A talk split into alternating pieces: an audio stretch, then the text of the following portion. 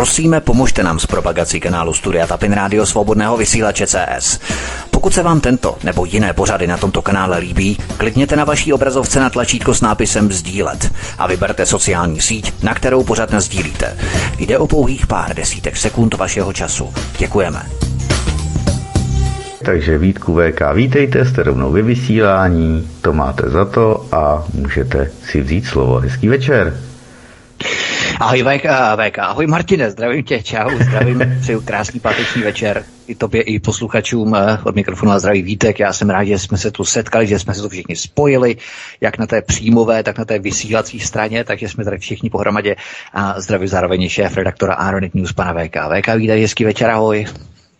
Ahoj Vítku, ahoj Martine, vás zdravím a tady budu dneska přesně, jenom jsme ještě mluvili e, spolu s Vítkem, že jo, jsme zdrbili kde koho, ještě interní věci jsme probírali, takže jinak já jsem tady byl prakticky přesně. E, my probereme zase aktuální témata z domova i ze světa, vy si to užijete. Povinně samozřejmě, protože to, aby jsme z toho měli radost, že jo. No a e, já doufám, že teda dneska se vám to bude líbit, že to nebude příliš negativní, když tam bude spousta velkého špatného špatného. No a my se pustíme do prvního tématu, víte, to uvede, takže vám přeji krásný poslech. My se pustíme do prvního tématu, je to takový ten kámen, když hodíme do prostřed rybníka, do toho epicentra, tak ty kruhy postupně, jak se začnou rozšiřovat, tak začneme v tom epicentru a to znamená, začneme eh, tu zemskou informací v České republice a potom to postupně budeme rozšiřovat do té světové globální úrovně geopolitiky. Takže eh, v České republice máme mnoho informací, ale tu nejstěžejnější, kterou vybereme, jednu ze z těch eh, nejdůležitějších, je, že Ukrajinec, který používal v České republice falešný bulharský pas, dostal za brutální vraždu jiného Ukrajince v Brně od Českého soudu jenom 8 let. Vyšší trest by totiž vrhl na ukrajinské uprchlíky v České republice předsudečné a negativní světlo. To ale není všechno, protože ministerstvo obrany začalo nahlížet do evidence obyvatel České republiky za účelem brané povinnosti. Odhalují roční výpisy z datových schránek. Je na čase po pomoci Ukrajině eh, mobilizovat eh, ukrajinské muže ukryté v České republice, protože co probíhá teď? Česká zločinecká vláda sonduje Čechy přes datové schrámky, aby bojovali za Ukrajince na Ukrajině. Přitom uprchlé ukrajinské muže tady u nás v České republice, kteří jsou tady u nás ukrytí, tak nechávají na pokoji, že? To znamená, že všichni ostatní by měli bojovat jejich válku VK. Já bych odkázal na ten poslední článek na Aeronetu, který teď vyšel před několika minutama. Je tam aktuální novinka. Je to video přímo z Bachmutu. Evgenij Prigožin, šéf PMC Wagner Group, eh, natočil nové video, kde vyslal vzkaz a natočil vzkaz Volodymyru Zelenskému, aby nařídil evakuaci obklíčeného Bachmutu. Eh, jednotky eh, Wagnerovci začali totiž v ulicích Bachmutu nově bojovat proti Volkssturmu. Ano, Ukrajině došli vojáci. AFU je bez e, profesionálních vojáků, všichni jsou pozabíjeni a Kiev začal v Bachmutu nasazovat civilisty, starce a děti úplně stejně jako v posledních dnech třetí říše v Berlíně. Úplně dokonce stejně. já jenom tě především bylo to dokonce i na IDNESu, jo? tak to už je co říct, ta, ta informace je to, to i bez ruké, je to, bez ruké, ano, tak, na to je, to je, to je, to je, ukázka, to je ukázka toho, že mm, situace je velmi špatná. Nemají vojáky. A to je obrovský vykřičník, obrovský alarm, který míří ne do vlastních řad e, na Ukrajině, ale míří především směrem k nám do Evropské unie. Eh, protože to, co jste viděli minulý týden, jak unikl dokument slovenské vlády, hm, že hnutí republika, pan Milan Uhrik tam měl to povídání na té tiskovce, eh, ten dokument o tom, že se chystají asistenční mise Evropské unie, cvičení ukrajinských vojáků nejprve na území členských států NATO a později v dohledné budoucnosti, budoucnosti přesunutí těchto výcvikových programů včetně vojáků NATO směrem na Ukrajinu, je zase o něco blíže. Ruští pozorovatelé na, vojenští pozorovatelé na uh, ruské televizi uh, už vlastně včera uh, zhodnotili situaci uh, v tom smyslu, že v téhle chvíli začne ukrajinská vláda pravděpodobně nějakými utajenými, skrytými tajnými kanály, nebude to veřejně, ale e, zatím neveřejnými kanálami, kanály začne teď žádat země Evropské unie o vyslání vojáků na to, jinak Jinak Rusové přejedou ruské obrané linie a Rusové zvítězí na Ukrajině, což Západ nechce připustit. V téhle chvíli tedy už je to jenom o tom, jak se to zaonačí v Evropské unii a v zemích NATO. Teď v těchto chvílích politici v EU přemýšlí, jak to udělat, aby mohli vyslat vojáky na Ukrajinu, ale tak, aby to nevyvolalo bouři, nevoli a protesty protiválečné a aby to nevedlo ke kolapsům evropských vlád. To znamená, jak oni to udělají. No a ten nástřel toho, jak by se to mohlo udělat, ten jsme viděli už před několika týdny. Je to návrh Jany Černochové, ministrině obrany, která před několika týdny předložila do projednání poslanecké sněmovny návrh eh, novely ústavního zákona o obrané moci. Eh, tato novela by měla umožnit vládě České republiky vyslat bez souhlasu parlamentu do ciziny, do zahraničí české vojáky, a to až na dobu 60 dnů. A co jsme se dozvěděli? Hm, ozval se nám do redakce uh, ústavní právník, velice rádi bychom se pochlubili, kdo to je, ale slíbili jsme, že uh, z logických důvodů, no samozřejmě, že kdokoliv je spojen s Aeronetem, tak by měl hned okamžitě obrovské problémy na nálepku, takže jsme slíbili, že nebudeme tedy toto jméno uveřejňovat, ale uh, no, Ústavní právník objevil v tom návrhu té novely obrovskou bezpečnostní hrozbu, obrovskou díru v návrhu té novely. On zjistil, že tam totiž není vůbec žádná množstevní pojistka. Máte to v tom článku vysvětlené, o co se jedná. De facto, Eh, jde o to, že podle té novely by vláda Petra Fialy měla možnost vysílat eh, vojáky na Ukrajinu na dobu 60 dnů. Ale není tam množstevní pojistka. Není tam řečeno, že těch vojáků někde na nějakém území může být jenom tolik a tolik na danou a danou dobu. Žádná taková limit, limitace, limita tam není. To znamená, že tam hrozí, podle tohoto právníka, tam hrozí situace, kdy v pondělí vláda rozhodne o vyslání 1500 vojáků na Ukrajinu na dobu 60 dnů do asistenční mise. Uběhne pět dní a ten samý týden v pátek vláda rozhodne na základě dalšího usnesení o vyslání dalších dvou tisíců vojáků opět na Ukrajinu, opět do asistenční mise, ale na základě jiného usnesení. A další týden může vláda udělat třetí usnesení a vyslat dalších 4 tisíce vojáků.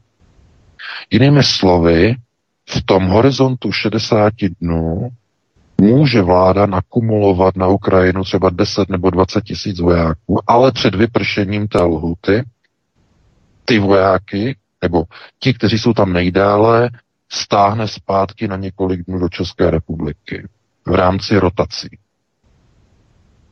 A ten zbytek tam nechá. A ty, co, které stáhla zpátky, nějakou dobu nechá na území České republiky, třeba pár dnů nebo týdnů na odpočinek, a potom je na základě dalšího nového usnesení zase pošle zpátky. To znamená formou rotací na základě tohoto šíleného ústavního zákona, pokud by prošel, může vláda bez souhlasu sněmovny posílat na Ukrajinu tisíce a tisíce vojáků bez jediného souhlasu sněmovny na neomezeně dlouhou dobu pomocí rotací. To je šílené odhalení, něco neuvěřitelného. A mě by zajímalo, jestli někdo z poslanců si tohleto uvědomil když to objevil ústavní právník. To je věc, panečku. V tomhle tom žijete. V takovéhle situaci. A je to venku. To znamená, pokud nebudou, ne, nebudou, pokud tenhle ten zákon vůbec ani nesmí být prostě schválen, nesmí prostě projít. A je to ústavní zákon, který vyžaduje samozřejmě kvalifikovanou většinu, což je 120 hlasů poslanců. A Fialová pětikoalice má 108 hlasů, takže 12 hlasů jim chybí. Um, tady teď se musíme nějakým způsobem modlit, aby ta opozice nějakým způsobem si uvědomila, jakou má zodpovědnost a nedovolila schválení tohoto ústavního, této novely ústavního zákona. Protože to by byla tragédie. Já tam mám velké otazníky nad některými poslanci eh, hnutí, hnutí ANO, že zejména po porážce uh, Andreje Babiše ve volbách prezidenta, jeho pozice je silně oslabená a tam je mnoho poslanců, mnoho, opravdu mnoho poslanců hnutí ANO, kteří jsou schopni zvednout ruku pro takový zákon. Opravdu. Tam prostě jsou někteří. E, proto v téhle chvíli, když vidíme naživo záběry uh, Evgenie Prigožina, jak tam prostě ukazuje civilní bojovníky v civilním oblečení, že jo, klasický Volkssturm, úplně jako přes kopírák z roku 45, tak nám doslova jako přechází mráz po zádech, protože tohle to už zašlo opravdu, opravdu velmi zásadně, velmi daleko. Uh, Ukrajina nemá vojáky. Přitom ještě minulý rok hlásala, že má mm, spoustu prostě mm, vojáků ochotných boje a jediné, co jí chybí, že jsou zbraně, jinak prostě z vojáky není problém. A podívejte se, uběhlo tři čtvrtě roku, můžeme říct, že to je tři, tři čtvrtě roku od toho léta a oni už nemají ty vojáky. Rusové jim je pozabíjeli. To znamená, eh, v, té, v téhle situaci a v tomhle okamžiku eh, je teď míček na straně Evropské unie a Severoatlantické aliance. Jak oni to udělají, aby nedovolili vítězství Ruska na Ukrajině, nebo alespoň to vítězství, co maximálně nejvíce oddálili. Jak to udělají? No budou muset poslat Ukrajincům vojáky, ale nějak tak, aby to jako nevypadalo. To znamená, vymysleli asistenční mise Evropské unie vojáci jako budou trénovat v nějakém modulo systému, to znamená modulo 3, modulo 5, to znamená eh, jeden uh, trenér na tři vojáky, na, na pět vojáků, uh, budou jich cvičit třeba, cvičit třeba 20 tisíc nebo 30 tisíc a uh, když to bude v nějakém poměru, uh, tak tam budou proti 30 tisíc vojáků moci klidně posunout třeba 10 tisíc vojáků, jestli jim to pomůže nebo to sníží jedna ku jedné. Stejný počet vojáků, které budou cvičit, tak stejný počet vojáků budou potřebovat na, na takzvanou asistenční misi, to znamená jedna ku jedné. Každý Ukrajinec, aby měl svého cvičitele. Takhle oni to klidně zdůvodní. Na generálním štábu jsou hlavy zelené, hlavy chytré, hlavy mazané, tam mají spoustu hlav. Zrovna tak, které třeba tu zrovna vytáhnou, tu použijou. To znamená, oni něco vymyslí. A jakmile to vymyslí, tak eh, v tom okamžiku de facto budeme slyšet, že zatímco dříve se říkalo, jedeme na zahraniční misi do Afghánistánu, že jo, na takzvaně na Talibance, tak teď se bude říkat, jedeme na asistenční misi na Ukrajinu. tam samozřejmě bude nějaký rozdíl. Rozdíl tam bude, pozor, pozor, rozdíl nebude v penězích. V penězích nebude. Ti, kteří tam pojedou, budou to profesionálové v první řadě. Eh, pokud se to takzvaně nepose, a ještě ten doplněk na konci, že? Jak by se to mohlo pos No ve chvíli, když by došlo na Ukrajině ke konfliktu a přímému střetu mezi ruskými vojsky a NATO. Ano, v tom okamžiku by se to po, protože to by potom, eh, to by bylo potom velice rychle. Takže oni potřebují jenom jednu věc. Zastavit Rusy. Někde udělat poziční linii, protože oni očekávají, že když někde postaví nějakou poziční linii z jednotek NATO, Rusové přes ty jednotky na to nepůjdou. Protože nebudou riskovat vypuknutí třetí světové války. To je ta myšlenka. A teď otázkou jenom je, že jak se to udělá, kde se na to zaprvé, kde se na to vezmou peníze, protože ti vojáci, těm se bude muset zaplatit, že tam půjdou, protože ono nadšenců sice je hodně, ale ne zase tolik, kolik by jich bylo potřeba. Takže eh, víte, když se jeli zahraniční mise v Afghánistánu, eh, tak se to platilo eh, z různých velice zvláštních fondů. Eh, ano, byl tam do toho zapojený státní rozpočet, ale to, je takové tajemství, ty vojáky platil, platil americký zbrojní rozpočet americký vojensko-průmyslový komplex platil vojáky aliančních zemí NATO v Afghánistánu. To je veřejné tajemství mezi vojáky, mezi, mezi veterány z Afghánistánu. To oficiálně jako byly peníze jako z rozpočtu, ale nebyly. Byly z rozpočtu amerického ministerstva obrany z Pentagonu. Ty platy, které tam brali. No a teď otázka je, jak to bude na té Ukrajině. Protože Američané sice dodávají v obrovských objemech zbraně, ale jestli by chtěli platit eh, výjezdovky eh, pro vojáky zemí na to na Ukrajinu, není jisté. Američané totiž se moc do té války s Ruskem moc, moc necítí, moc nechtějí. A proč? No, protože oni mají hotovo v Evropě, američané. Oni dosáhli toho, co oni, co oni usilovali. O izolaci Ruska, o, od, o odtržení celé Evropské unie od ruských zdrojů, aby Evropa nakupovala zdroje od Američanů. A to se jim povedlo, oni mají hotovo. To znamená, oni mají úkoly splněné, takže oni už teď nepotřebují nějakým způsobem e, něco dál na té Ukrajině jakoby podporovat. Ano, bude jim vyhovovat, když třeba Rusko bude ekonomicky nějak krvácet, ale ani to se nezdá, ani na to to nevypadá. To znamená, došlo teď k paradoxní situaci. Američané nechtějí moc už dál do té války se jako pokračovat a nějak se posunovat, ale o to více chce Evropa. O to více. a teď zkuste se zamyslet, jestli vám to dojde. No,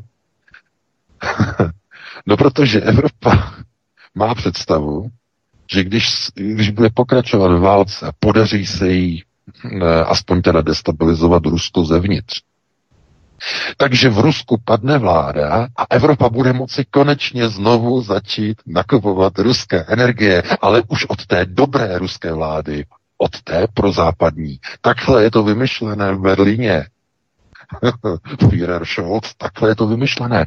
No, to, že je to úplně na hlavu, samozřejmě je to na hlavu, ale co pak vy jste v posledních zhruba 20-30 letech viděli od Evropské unie něco jiného, nějaký jiný návrh, který by nebyl na hlavu, Vždyť na hlavu jsou tam úplně všechny usnesení, eh, všechny e, směrnice, které vytékají z Bruselu, jsou úplně na hlavu zakřivené banány, e, velikost žárovek a podobné nesmysle. Chápete, že, že co je na hlavu? Chápete, Oni jedou celou politiku, celá politika, kterou jedou teď e, proti Rusku, proti Ukrajině, teda na Ukrajině proti Rusku, je úplně na hlavu. Ale to neznamená, že to nebudou realizovat. Proto američané už by do toho moc jako nechtěli vrtat do toho konfliktu, ale Evropa o to více chce do té války investovat. Aby opravdu v tom Rusku se to změnilo, protože, no, samozřejmě s Rusama, e, kterým vládne Putin, oni kvůli Američanům obchodovat teď nemohou, že jo, e, evropští představitelé, takže to je velký špatný. Ale když se tam v tom Rusku změní vláda, přijde tam nějaký Navalnej nebo nějaký jiný, pro západní, tak najednou Rusko bude už zase přítel a německé automobilky, německý průmysl se znovu bude moci přisát k ruskému cecíku a bude moci znovu čerpat ty energie, ale už ty dobré, ideologicky dobře uvědomělé a zreformované ruské energie od toho správného prozápadního ruského samoděržaví. Kápete, to je celý. Takhle je to vymyšlený. To, že je to úplně na hlavu, to nehraje roli. Jim se to v Bruselu líbí, takže tu, tuhle politiku právě se rozhodli realizovat. Proto poslali leopardy e, na Ukrajinu a hned prvního leoparda nedaleko Bachmutu utopili v bahně. Že to je ta fotografie z poloviny týdne. Tam zapíchli Wagnerovci ruskou vlajku, že jo. Mají prvního utopeného leoparda. Ale e, chápete, to je jenom ukázka toho, jak e, ta politika je úplně na hlavu. Oni kdyby nepodléhali americké doktríně, americkému vazalství, oni nikdy nemuseli rozbít vztahy s Ruskem, měli by pořád ty laciné ruské energie. Ne, místo toho oni e, podlehnou e, Američanům, rozpoutají, e, vyprovokují Rusy k válce, e, podporují válku a potom se snaží o porážku Ruska, aby se tam změnil režim a mohli zase s tě, těm ruským energiím se zase, zase znovu dostat zpátky aby ideově byly ty energie očištěné, aby už to nebyly Putin, Putin, putinovské energie, aby už to nebyl Putinův plyn a Putinova ropa a Putinův hliník a Putinova železná ruda a Putinův antimon a Putinův nikl a Putinův titan. Ne, ne, ne, aby to bylo už to ruské, uh, že jo, zreformované pro západní samoděržaví. Takhle oni to mají v podstatě vymyšlet. No a hm, výsledkem je tedy situace, kdy na Ukrajině došli Ukrajinci, minimálně ti dospělí Bachmutu. Už tam mají jenom eh, Volkssturm eh, složený hm, ze starců a z dětí. A teď se jenom čeká na to, jak oni to udělají, aby mohli na tu Ukrajinu nasunout vojáky zemí Severoatlantické aliance pod jakou uh, záminkou to provedou, tak, aby nedošlo k výbuchu odporu v ulicích evropských měst. To je výsledek. No, takže takhle bych teda zhodnotil první téma, Vítku. Uh, ty uvedeš další téma. No a e, no, přestávku si ještě nedáme, začínali jsme trochu později, takže pustíme se do dalšího tématu. Navážeme druhým tématem právě, které přímo eh, s tím souvisí, protože ruský dobrovolnický sbor inspirovaný Vlasovci zautočil na dvě malé obce v Rianské oblasti Ruské federace. Ti útočníci potom eh, natočili vzkaz a vyzvali Rusy, aby se, se, aby se zbraní ruce povstali proti Kremlu. Eh, je vnitřní nepřítel v Rusku, řekněme, nespokojený s vleklou válkou na Ukrajině, nebo jde o, jak si, jak si o tom hovořil, neviditelnou rukou západu, neviditelnou ruku západu, jak uvrhnout Rusko do nějakého vnitřního konfliktu a tím v podstatě rozkulísat znejistit a připravit podmínky nebo podhoubí kvas právě proto, aby mohla být zvržena ta aktuální vláda v Rusku. No, eh, pokud tohle to někdo připravoval, tak je debil. Eh, jednoznačně je to debily, eh, Kagavariť, no teda, jak říká um, Valery Pjakin, že? Uh, protože pokud někdo chce nebo chtěl by, opravdu ale skutečně chtěl by eh, získat podporu pro nějaké národní povstání proti oblíbenému prezidentovi navíc v Rusku, eh, tak by to musel udělat tak, aby získal sympatii těch lidí. A to se nedá dosáhnout tak, že vtrhnete přes hranice a začne a zahájíte palbu na Žigulíka, že jo, teda na ladu 2107, že jo, znalci znají, a e, tam zastřelíte e, tátu od rodiny a postřelíte jedenáctiletýho školáka. Průstřel plic. E, chápete? Tak to nefunguje. Takhle nefunguje e, systém destabilizace nějakého státu tím, že ta opozice nebo hnutí odporu, že e, začne provádět nějaké akce. E, to by fungovalo jinak. To hnutí odporu by zautočilo na opěrné body infrastruktury režimu, například na kasárny nebo na policejní stanici. Nebo já nevím, na finanční úřad, nebo e, na, na nějaký objekt místní samozprávy, podobně. To znamená, to by byly takové ty útoky proti režimu, ale ne proti civilnímu obyvatelstvu. To ne. To nebyl tedy úkol té akce toho průchodu v Brianské oblasti, to je naprosté nepochopení, o co se jednalo. E, to byl pokus a test, jak zjistit a změřit odezvové časy a odezvové prodlevy na území nepřítele. Jak rychle zareaguje na průnik nepřátelských vojsk. Jak rychle začne znít poplach. Jak rychle, s, jak, s jakou odezvou přijedou první zásahové jednotky FSB. Odkud přijedou? Eh, jak začnou komunikovat bezpečnostní orgány mezi sebou, jak dlouho jim to bude trvat. Tohle to všechno potřebuje Severoatlantická aliance zjistit. K čemu? No přece přípravě doktríny útoku na Ruskou federaci. Pokud uh, hrozí uh, konflikt a střet mezi ruskou armádou a armádami NATO, čemuž se skiluje, jestli dojde k nasunutí asistenčních misí na Ukrajinu, tak musí mít Severoatlantická aliance připravené doktríny na pozemní útok na Ruskou federaci, pokud by došlo k vypuknutí třetí světové války. A oni nemají připravené tyto, tyto doktríny, respektive byly připraveny někdy v polovině 80. let, to byla ta poslední, že jo, doktrína americká Morning Star, ranní hvězda Jitřinka, že jo, to byla útočná doktrína eh, Severoatlantické aliance z roku 1984 eh, pro případ vypuknutí třetí světové války, takže Morning Star už eh, to je, to je zastaralý, oni nemají žádnou novou doktrínu, jak by to fungovalo. A tohle to pouze ukazuje na to, že oni potřebují obnovit data do své doktríny.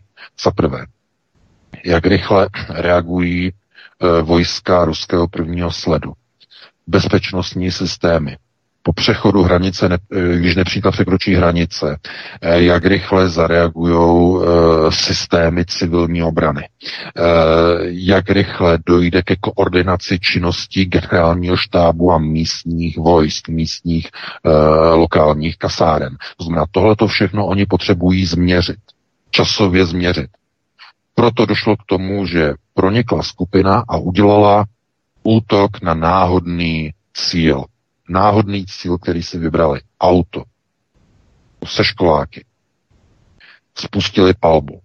A jakmile to provedli, natočili video a e, utekli e, přes hranice zpátky na Ukrajinu. E, během toho se, měnil, se měřila odezva měřili odezvu, jak rychle zareagují ruské systémy obrany, jak rychle zareagují systémy civilní obrany, jak rychle zareaguje po, poplachový jejich centrální ruský poplašný systém, že jo. E, Tohle to všechno se měří a oni to pozorovali a zjišťovali, samozřejmě mají tam svoje lidi, mají svoje špiony, e, kteří potom podávají zprávu zevnitř z Ruska, jak dlouho to trvalo, kdy se o tom dozvěděli, o tom útoku, komu se volalo, aby přijel.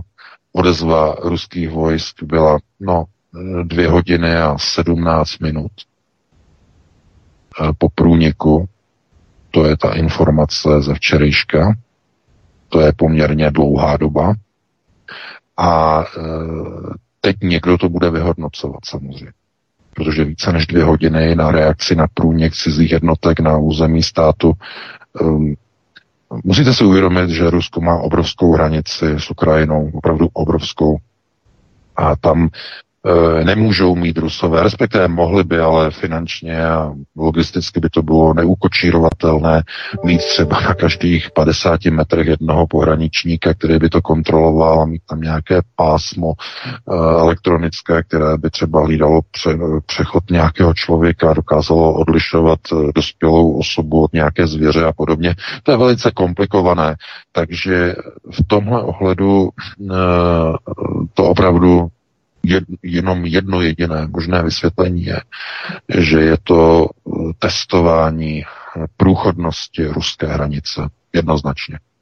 Pokud by to byla snaha o vyprovokování nějaké, nějakého vnitřního pnutí v Rusku, vypadalo by to úplně jinak. Vypadalo by to tak, že by došlo k, ú, k úderům na body režimu, na opěrné body režimu a e, infrastruktury. To znamená, jak už jsem uvedl, e, na kasárny útok, e, na vojenské letiště útok, útok na policejní stanici a podobně.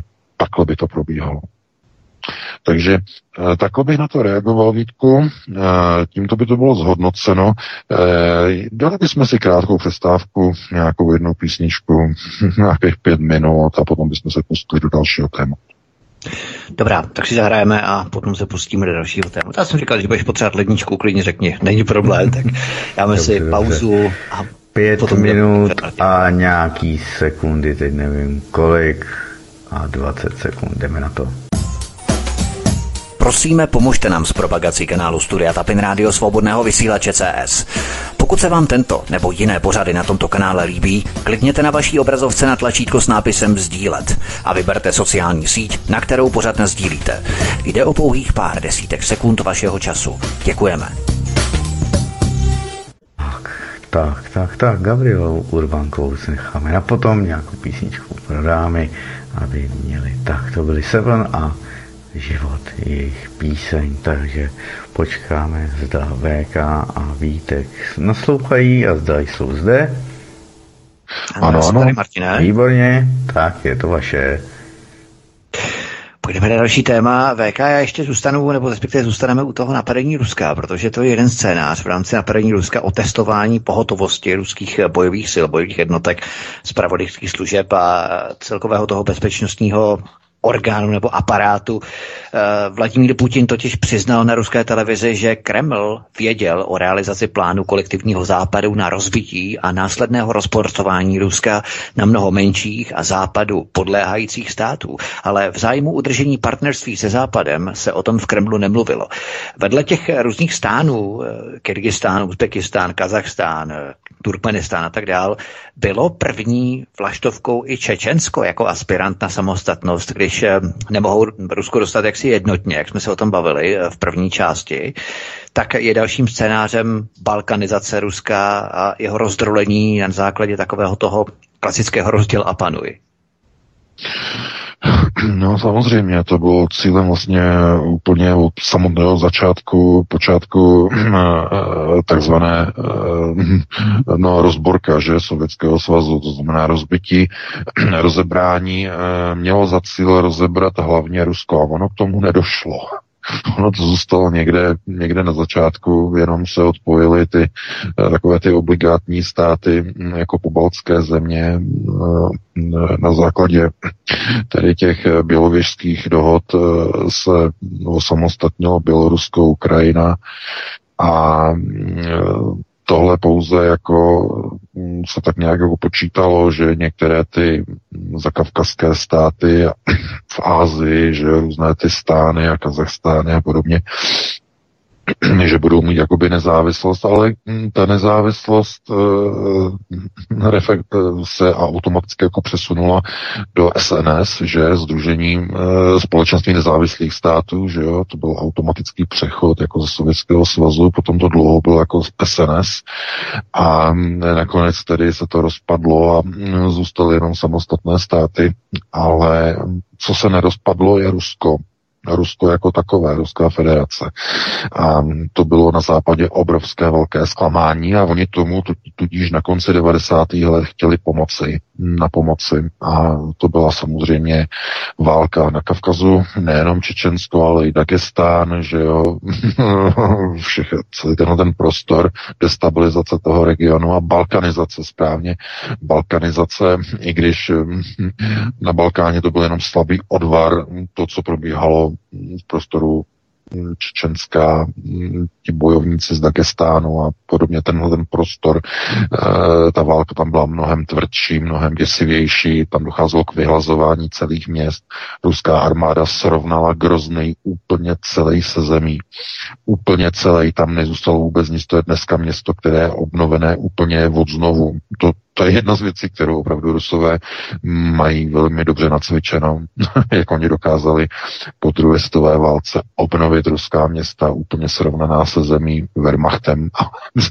opravdu se jim to povedlo. Je ten grozný je, je přestavěný úplně celý. Podívejte se, jak rychle probíhá obnova v Mariupolu. jo, to je něco neuvěřitelného. Oni, to, oni tohle to prostě jako mají, e, mají dobře, e, dobře zpracovaný, e, to se musí nechat. Každopádně mm, destabilizace, vnitřní destabilizace, to znamená vytvoření nějakého hnutí odporu. Minulý rok to zkusili v Kazachstánu, kde byl pokus o státní převrat, že jo, z ulice. Američan to tam chtěli získat pod svoji kontrolu úplně celý, protože tím by velmi výrazně zdestabilizovali celý ten zakavkazský prostor. Velmi výrazně, kdyby měli pod kontrolou Kazachstán, tam nakonec zasáhla ruská armáda e, proti těm demonstrantům, ale e, to, to, to, co je klíčové, to je teď situace na Ukrajině. Tam, pokud Západ neuspěje, bude, bude to důkaz toho, že Rusko má dostatečnou sílu na to, aby svému rozbití odolalo za každých Eh, eventualit za každé situace a Západ se na nějakou dobu stáhne. To jsme viděli při stažení eh, americké armády z Větnamu, kdy američané se dostali skoro na 20 let do výrazného útlumu eh, v politice jeho východní Asie. To znamená, že tohle to přesně Rusko potřebuje aby eh, byl úspěch na Ukrajině, aby se američané stáhli z bývalého post, takzvaného postsovětského prostoru. To znamená, aby přestali usilovat o rozbití Ruské federace. Proto je ta operace na Ukrajině pro e, ruskou vládu tak strašně důležitá, klíčová, přelomová.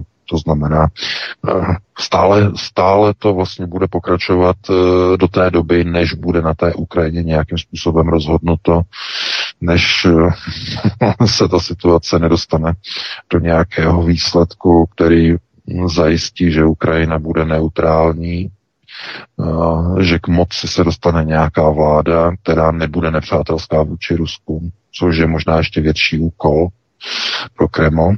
A e, není bez zajímavosti, že se už objevují v řadách vysokých um, ukrajinských politiků některé první vlaštovky, jako například e, bývalý zelenského poradce e, Arestovič, že, který teď vypouští velmi, velmi e, zvláštní věci, které se týkají skoro až omlouvání ruské invaze, zdůvodňování ruské invaze na Ukrajinu. To je, jak to chystám ještě jeden článek a video, ale eh, ano, jsou připravováni kádry, kádři nebo kádry, které mají za úkol vyměnit a nahradit Volodymyra Zelenského v nějaké chvíli, kdy vyprší jeho expirace nebo trvanlivost. Nastane expirační datum, Zelenský bude odsunut zřejmě na Floridu, tam má připravený obrovský, mohutný uh, no, vilu, mansion, obrovskou. uh, Je to na jeho manželku psaný samozřejmě. Má od amerických bratří zakoupeno, že jo. Takže tam oni ho potom odsunou. Kdy k tomu dojde, kdy to nastane? No, bude to ve chvíli, kdy uh, hned několik možností. Bude to ve chvíli, kdy se ukáže, že Rusko už je v té pozici, že nemá smysl dál proti němu vést eh, proxy válku na Ukrajině, to znamená, dojde k ukončení podpory ze strany Západu.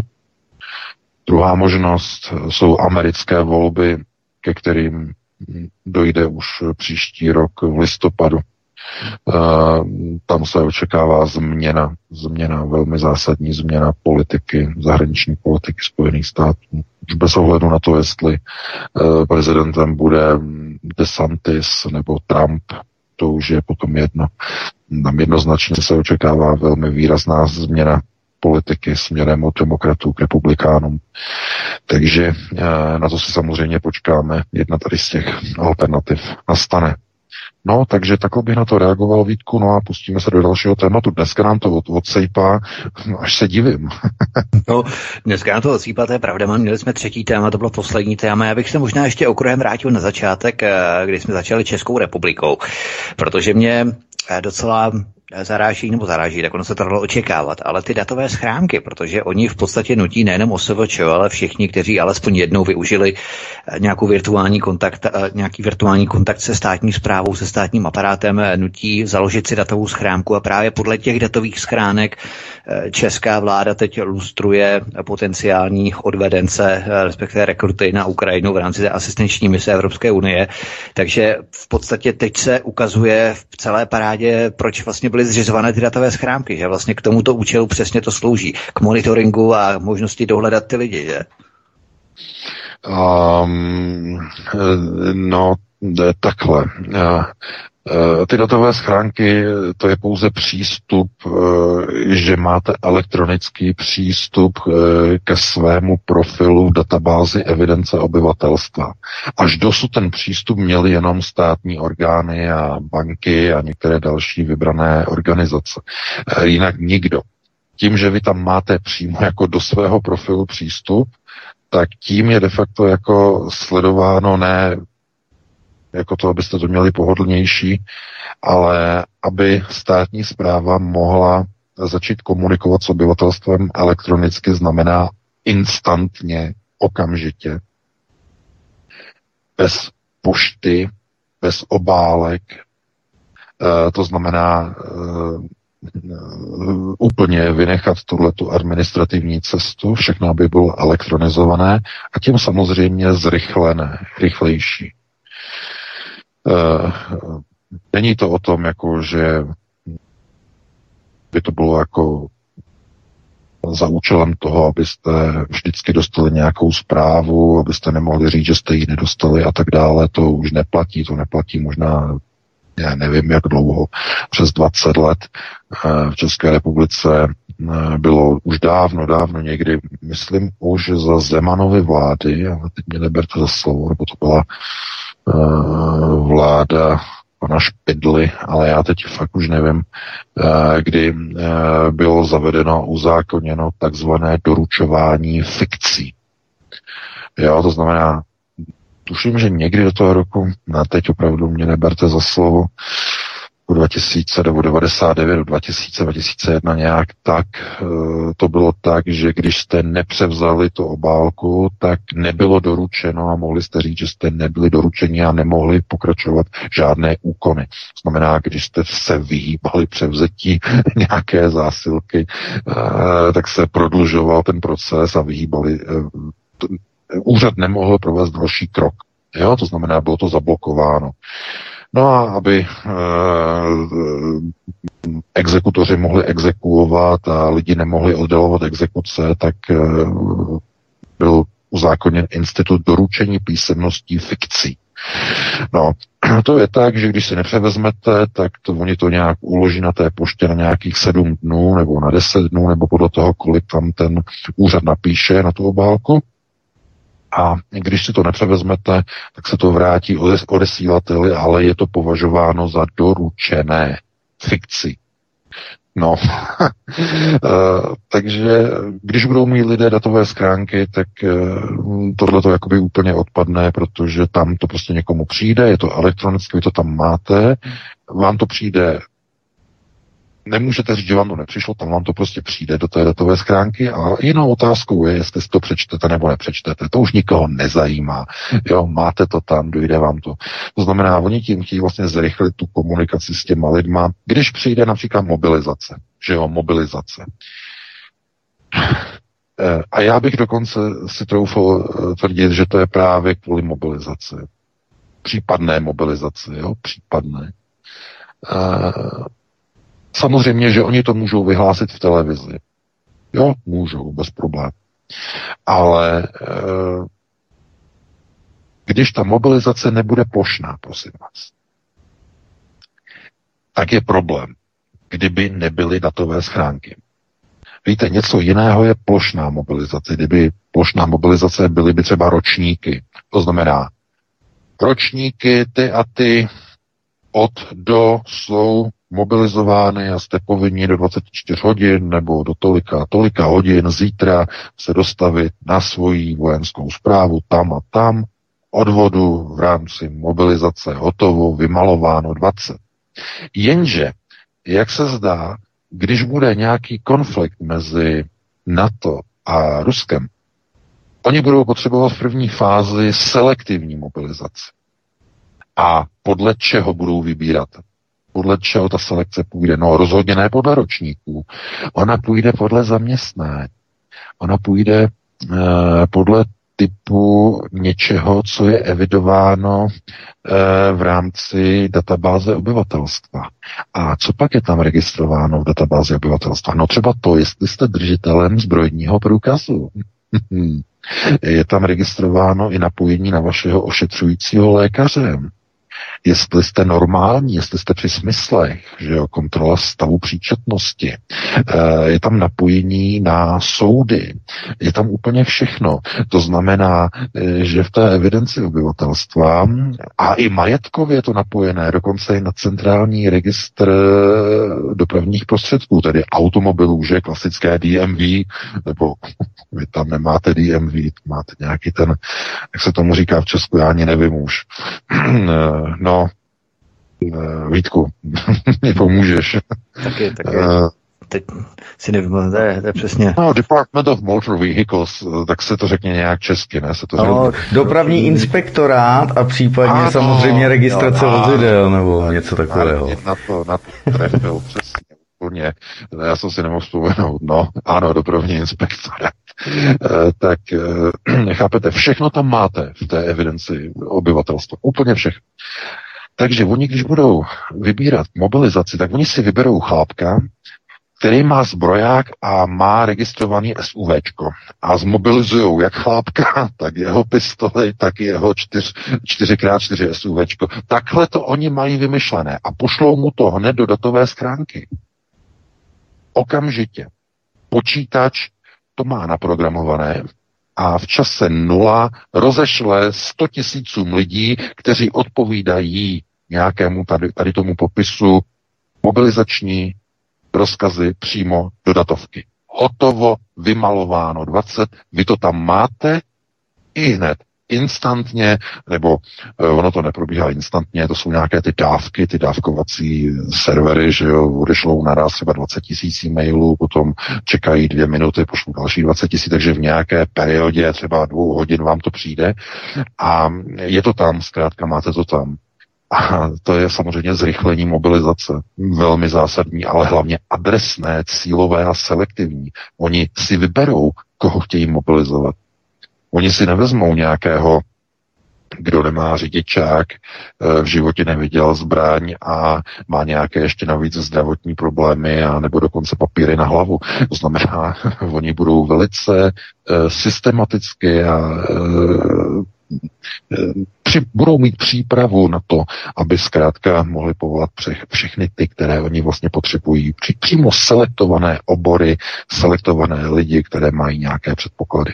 Kvůli tomu to dělají tady ty schránky, aby nemohli lidi říkat, že my jsme o tom nevěděli, já jsem byl pryč, přišel nějaký papír, já jsem nevěděl, že mě potřebujete zkrátka, protože takhle, to doručování fikcí je možné na něj se spoléhat ze strany státu jenom tam, kde nic neuteče. Barák. Když vám chce exekutor sebrat barák, ten barák neuteče. tam zkrátka doručení fikcí, eh, rozhodnutí o exekuci eh, je úplně, jestli, jestli si to převezmete, nepřevezmete, vůbec nic nehraje roli, že jo. Barák neuteče, nemá nožičky. Ale ve chvíli, kdy zuří válka mezi Severoatlantickou aliancí a Ruskem, tak čas je ten, který je klíčový. Prodleva, spoždění.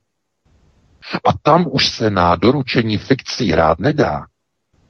Tam vy opravdu objektivně můžete být někde pff, jste si vyjeli někam na vejlet eh, a opravdu jste fyzicky ten dopis nedostali, a nedostali jste ho naprosto objektivně, protože jste byli někde pryč. Žádné, žádná fikce tomu státu nepomůže. Ta, ten stát už nepotřebuje fikci, doručení fikci. On potřebuje toho člověka fyzicky. Takže proto oni chtějí lidem natlačit ty datové schránky.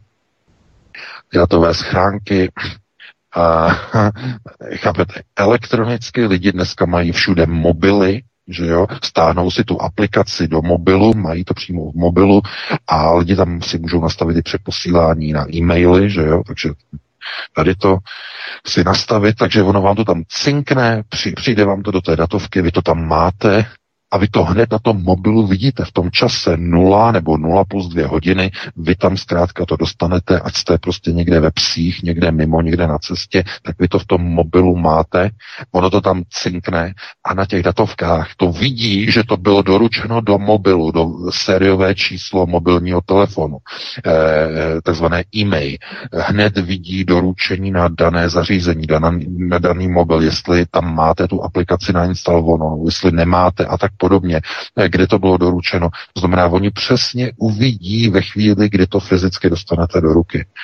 Uh, no, to je takhle prostě zkrátka nastavené a z tohoto důvodu tady oni budou usilovat o to, aby to mělo co nejvíce lidí, uh, aby prostě, když na to přijde, na tady tu situaci, že by byla pohotovost a uh, oni by potřebovali mobilizovat třeba 150 tisíc lidí nějakých specifických oborů, a mobilizovat 150 tisíc aut, že jo. Všechno to zjistí přes datovky, e, například v rámci mobilizační povinnosti e, dojde k rekvírování vašeho automobilu, za používání automobilu dostanete potom nějaké peníze, že jo, v rámci toho a toho.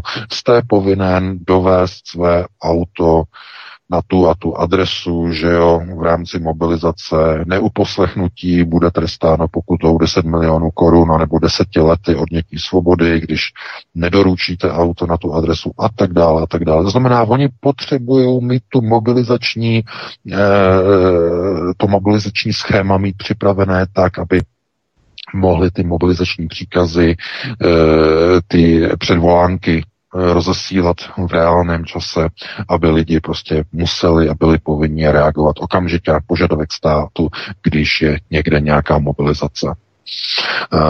To je ten hlavní účel. No.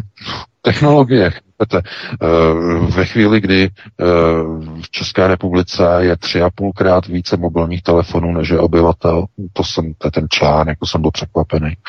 No, 37 milionů mobilních telefonů v České republice, 37 nějakých je 37,5. To je, to, to je skoro vlastně ještě více než 3, že? To je skoro 4. E, chápete, v takové chvíli, v takové chvíli se nikdo nemůže vymlouvat nemůže, že by třeba, samozřejmě, že lidé úmyslně řeknou, že nemají mobilní telefon to bude potom fungovat velmi jednoduše. Eh, oni budou říkat, to je váš problém, že nemáte mobilní telefon. To je váš problém. To je úplně stejné, jako by někdo řekl, uh, že uh, někdo nemá uh, prostě, já nevím, peníze na boty, že nemůže chodit, má boty, by chodil bosej. Řekl, to je váš problém, že nemáte peníze na boty. Vy zkrátka se musíte dostavit a to, že budete bosej, tak přijdete bosej. Chápete? To jsou takové ty výmluvy, kdy něco je už tak běžného, že výmluva na nevlastnictví té běžné věci už není přijatelnou výmluvou. A to, to si musíte uvědomit, pozor. E, spousta lidí, e, že jo, se snaží jako švejkovat a říkat, já teď přijdu na úřad, řeknu, já nemám mobilní telefon, protože já jsem zvyklý na starý časy, že jo, všechno se řešilo poštou. Já, já jsem se rozhodl, že nebudu mít mobilní telefon. Ano, ale to je vaše rozhodnutí. To není nemožnost ten telefon nemít z, z finančních důvodů. A to je vaše povinnost mít, pokud chcete komunikovat se státem. A pokud nechcete komunikovat se státem, ten stát může vynutit vaši povinnost komunikovat s tím státem nějakým způsobem. A když řekne, že tou povinností je elektronická komunikace, tak vy se tomu přizpůsobíte, anebo kvůli tomu, že nechcete mít telefon, ne, že byste nemohli, ale že nechcete mít telefon, můžete skončit v kriminálu. Opravdu. No, protože oni řeknou, nepřebíráte si zásilky v datové schránce, telefon byste mít mohl, ale nechcete z ideových důvodů, to znamená, e, nepodřizujete se zákonům, no tak máte nějaký trestný čin. Například jste měli něco udělat, nějaký úkon, přišlo vám to písemně do té datové schránky, protože vy bojkotujete mobilní telefony, tak e, to propadlo, bylo to doručeno fikci a bum a už jdou po vás. Takže naopak, tím, že vy nebudete chtít mít telefon, vy sobě sami přiděláte problém. Aha. A nebudete se, žádný soud vám to neuzná. Uh, jo, jiná situace by byla, kdyby to bylo někdy v polovině 90. let, kdy telefony měli jenom podnikatelé, ti nejbohatší ještě navíc, uh, jenom ti nej, nejmovitější měli nějakou tu Nokia, že jo, 6210, nebo jaký to byly telefony. A um, tak tehdy, když jste řekli, že nemáte mobilní telefon, tak to bylo naprosto objektivní. Ten úřad nemohl říct ani popel protože to nebylo běžné dostupné zařízení ke komunikaci s vámi. Takže vy, když jste řekli, já chci, abyste komunikovali písemně, eh, tak nikdo vás nemo- nemohl nutit do mobilního telefonu, ale ne v dnešní době. V dnešní době už ne. Mobilní telefony, ten nejprimitivnější, je opravdu mm, tou věcí, eh, kterou si může dovolit naprosto každý. Ten nej, nejméně movitý, ten nejchudší člověk si může za pomoci sebe nějaké sociální dávky, kdyby na to byl fakt tak špatně, jo. Ale za pomoci té sociální dávky si prostě pořídí nějaký ten nejlevnější čínský telefon za nějakých 15 stovek a to ani nemluvím o těch bazarových, které jsou ještě levnější. Takže si koupí a může komunikovat se státem. Takže to je ten vývoj, který jde dopředu a oni proto chtějí elektronizovat tu státní zprávu, aby všechno odsejpalo rychleji. A ve chvíli, kdy přijde mobilizace, tak tam to půjde velice rychle. Ten systém přímo si vybere lidi, které chce, přímo podle databáze eh, evidence obyvatelstva a hned pošle na ty datové schránky, hned povolávací rozkazy. Přesně těm lidem, které bude potřebovat. No, takže takhle bych odpověděl na další otázku. Dneska to jde rychle, Vítku. Máme 2045, už bylo, bylo čtvrté téma. Jdeme na písničky, dámy a pánové, jdeme na to. Prosíme, pomožte nám s propagací kanálu Studia Tapin Rádio Svobodného vysílače CS. Pokud se vám tento nebo jiné pořady na tomto kanále líbí, klikněte na vaší obrazovce na tlačítko s nápisem Sdílet a vyberte sociální síť, na kterou pořád sdílíte. Jde o pouhých pár desítek sekund vašeho času. Děkujeme. Tak jdeme na to, pustíme prvního volajícího, svobodný vysílač, hezký večer. Dobrý večer, Jirka z Mám takový dotaz. Minulý týden rozhovor s Kota Ritra takovým neformálním videjku uh, ze Sunny Oxfordy a ještě s nějakýma analytikama a Scott Ritter tam natvrdo řekl, že Ukrajina má kolem 750 tisíc mrtvých a zraněných. Je to číslo vůbec možný? Obrany, který tlumočil eh, Vladimir Solově v pořadu Večer ruské televize. Eh, to znamená, to je oficiální údaj, údaj, se kterým pracuje ruská armáda. 750 tisíc mrtvých Ukrajinců. Eh, takže to je oficiální údaj ruské armády. Takže ano, ano. Dobře, dobře. Tak, tak můžu vzít dalšího, dokovat nám to drží, tak jdeme, jdeme ven. Jdeme, uvidíme, na záznam jdeme určitě svobodný vysílač, můžete tedy položit dotaz. Dobrý večer, slyšíte mě teda dobře, doufám. No. Já trošku dneska odbočím, nebude to nic duchovního. Mám tady takový tři, tři skutečnosti, co se mi staly, vemu to hodně zkrátka, zajímalo by mě, co by mě pan VK na to řekl, protože se mi zdá, že jako není to moc normální. Já jsem někdy nedávno sledoval film Mizerové a na začátku tam hlavní hrdinové jedou v modrém Porsche. A mně se to Porsche moc líbilo, tak jsem ještě ten večer šel na stránky Porsche v České republice a našel jsem tam ten stejný typ a barvu. No a druhý den jsem měl takovýma prdelkama do okresního města desetitisícového a v jedné té prdelce a jsem to Porsche stejný barvy potkal, úplně ten samý typ. A za celý život jsem žádný Porsche teda vlastně si nepotkal. No a druhý zážitek rychle, dělal jsem nový plot za domem, a strhnul jsem pletivo a šel jsem spát a jelikož nemám vodejk, tak jsem přemýšlel, jak pletivo a tyčky dopravím do, do kovošrotu. No.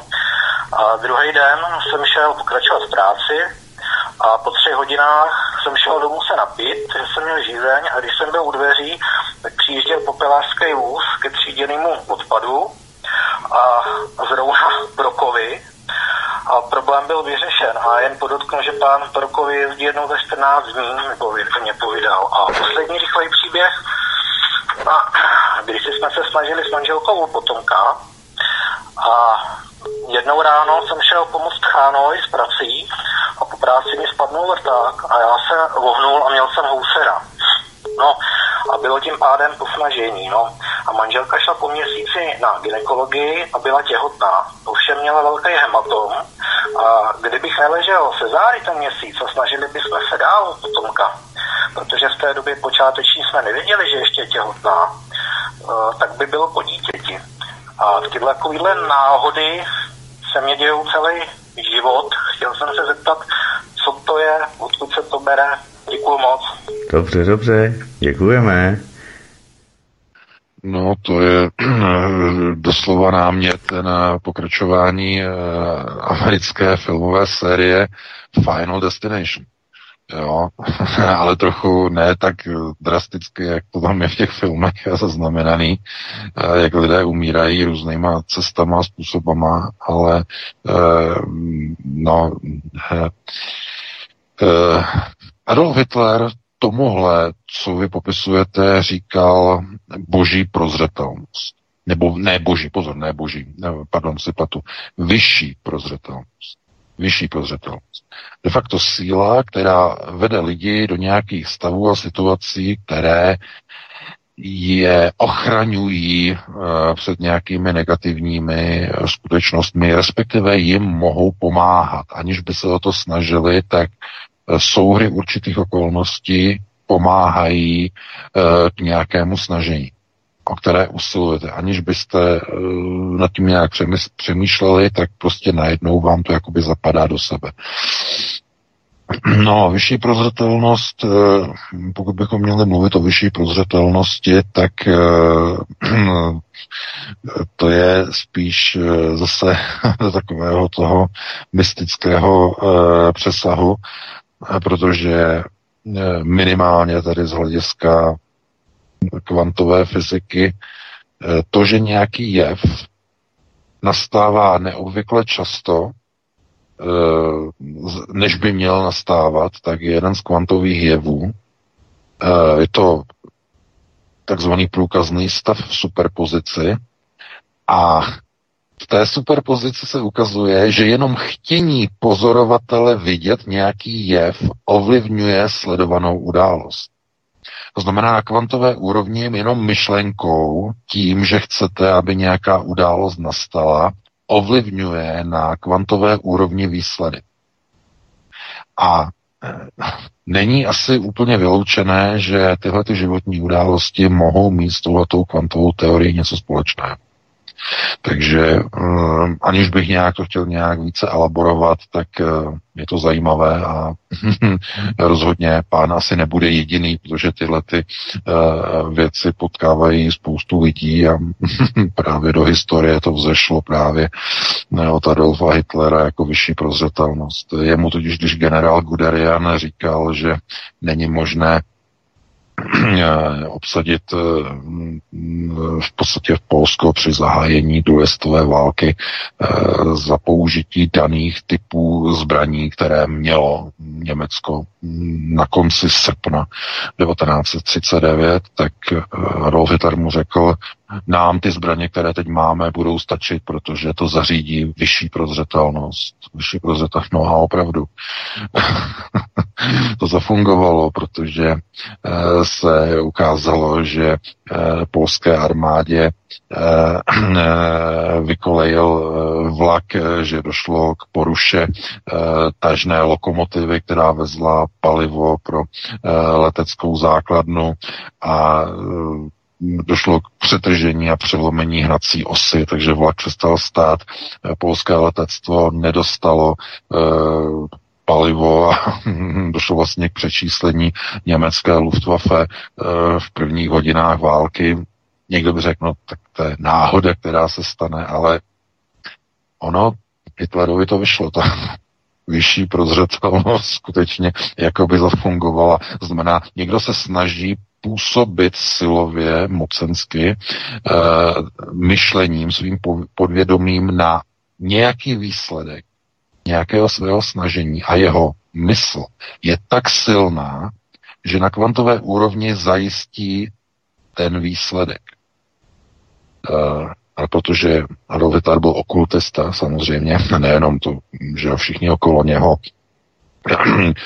Himmler byl, byl ten se v tom přímo znášel, že jo, e, takže tam jich bylo spousta, ale ta vyšší prozřetelnost e, opravdu mm, má velkou souvislost s tímhletím, s tímhletím tématem. Takže takhle bych na to reagoval, no a pustíme se do dalšího volajícího, máme.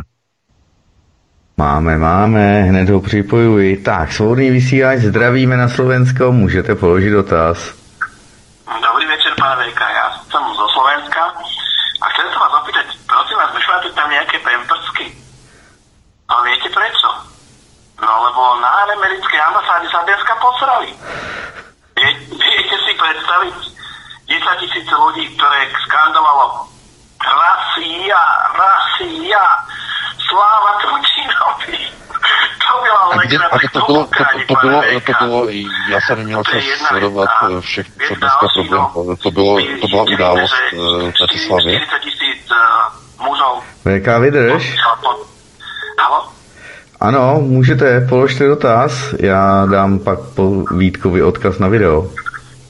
Dobre, dobre. Ze Slovenska. Uh, tak chcem len povedať pánovi VK, že či, vy, či vie, a tuším, že vie, že 40 tisíc vlastne mužov podpísal papier o odopretí služby, no mm-hmm. ale uh, ono ich nebolo len 40 tisíc, to, to len 40 tisíc o tom vedelo. A ja mám taký, takú otázku, že ako si s týmto poradí tá americká ambasáda a všetci títo, títo ukrofašisti, aby nás dostali na tú frontu. Veď to je veľká masa ľudí, lebo to si musíte vynásobiť aspoň desiatiny, hej? To není len 40 tisíc ľudí. Majte sa, mm-hmm. prajem vám pekný večer. Dobře, dobře, děkujeme, děkujeme. Taky hezký no, večer. Já děkuju. Já děkuji. No tak to je, to, já opravdu jsem neměl čas všechno sledovat. Opravdu ani do redakce nám nikdo nic neposlal. Jak je to možný, tohleto? Se musíte zlepšit, opravdu informovat takovéhle věci. Nikdo nepošle. To bylo, to bylo něco tak malého, že to nikdo nám, no, nikdo nám to neposlal. No to je ostuda teda. To se musí lidi zlepšit, opravdu. ne to, to přeposlat. Už jsem to, to poslal, krátké video, minuta 17 ze Slovenska teda no. před americkou ambasádou Petr... A to bylo, Sta- to bylo, to bylo dneska včera. Dnes a Petr Stanko tady děkuje před americkou ambasádou, děkuji národe můj, Yankee go home. Tak, má to minutu Aha, 17 a Vítkovi jsem to poslal, tak ti to, to bylo, to bylo, to bylo dneska někdy podvečer, podvečer to bylo. Patrně, hej. Víc k tomu zatím nemám je, taky. Tady to, teď to na mě jenom vykouklo tady na, ve, na síti Takže VK. to je novinka, takže mm, to je hmm, novinka, mm, jasný. Mm. To je novinka. Dobře, tak jo, tak jo. No, tak to, no co na to říkám? No, až to video uvidím, tak eh, to nějak zhodnotím, ale pokud tam bylo skandováno Rasia, no, tak to asi neudělalo radost. Já myslím, že američané těm to může být úplně jedno. Oni takovéhle demonstrace znají velmi dobře z Bělehradu. Tam Srbové tohle to dělají každý, každou sobotu, ale mm, komu to bude vadit, no to bude asi určitě no, pan ministr obrany, že slovenský pan Nať, ten z toho bude mít těžký spaní paní, no, vláda, pan Heger, eh, to budou asi, to budou zase lítat slova o dezolátech a proruských a dalších. No, to bude, to bude velký, takže každopádně vidíte, to je zajímavé, že tam, že opravdu tam u nich na tom Slovensku jako by to jde, jo, a že by třeba taková demonstrace, kdyby třeba v Praze se udělala, v Praze asi ne, že? Tam se skanduje trochu jinak. tam mají všichni e, jasně ustanoveno, co chtějí a ne, to je zvláštní, jako jo, pár stovek kilometrů a úplně jinak to probíhá v různých, v různých zemích, v různých e, hlavních městech, no, no, je to takový ten, ten jinak, jinak nastavené, no, než by to mělo být. Takže, v České republice přece bylo řada demonstrací šňůry od 3. září minulého roku Láďa Vrábel a tak dále. Teď bude 11. března. No, ne, ne, ne, ne, ne, ne, ne, to já nemyslím, já nemyslím to. Já myslím, já myslím takové ty proruské, jako Slaversi, eh, no, to, to je, to právě mám na mysli. Jo, Jasně, že... no, já, já osobně tam bych taky, ani tak já nešel, protože velmoc jako velmoc a Rusko v podstatě hraje tu globalizační hru úplně stejně. No, právě, já nejsem jako pro ruský vloženě, jako že bych fandil Rusům, no, prostě... Ale ale je to, je, to, je to opravdu to platí, že teď jak byl ten průzkum, nebo jich bylo několik, tak ten průzkum ukazoval, že vlastně na tom Slovensku nejvíce lidí jako fandí, uh, fandí Rusku, to byl ten průzkum, ten nějaký ten mediální, asi dva týdny zpátky, uh, že v Rusku je to jako nejvíc, nej, největší podpora Rusku ze všech zemí Evropské unie. Um, no, Eh, je to asi opravdu možná a na druhém místě, že je Maďarsko, to je, jo, Maďarsko. No, Česká republika zkrátka je přeprogramovaná. Jo, to je prostě kvůli tomu školství od 90. let, protože uh, ten antirusismus jel v českém školství od počátku 90. let tam to měli na starosti eh, všechny ty pražské rodiny vyjmenované, které potom se kopily moce po roce 89, přesně podle předpovědi Miroslava Dolejšího, všechny uchopili moc a začali dělat procesy proti Rusku. E, to je mm, zkrátka po rozpadu té federace do Česká republika šla někam jinam než Slovensko. Jo? Takže takhle bych na to reagoval, no a pustíme se do dalšího volajícího. Dobře, dobře, připojuji.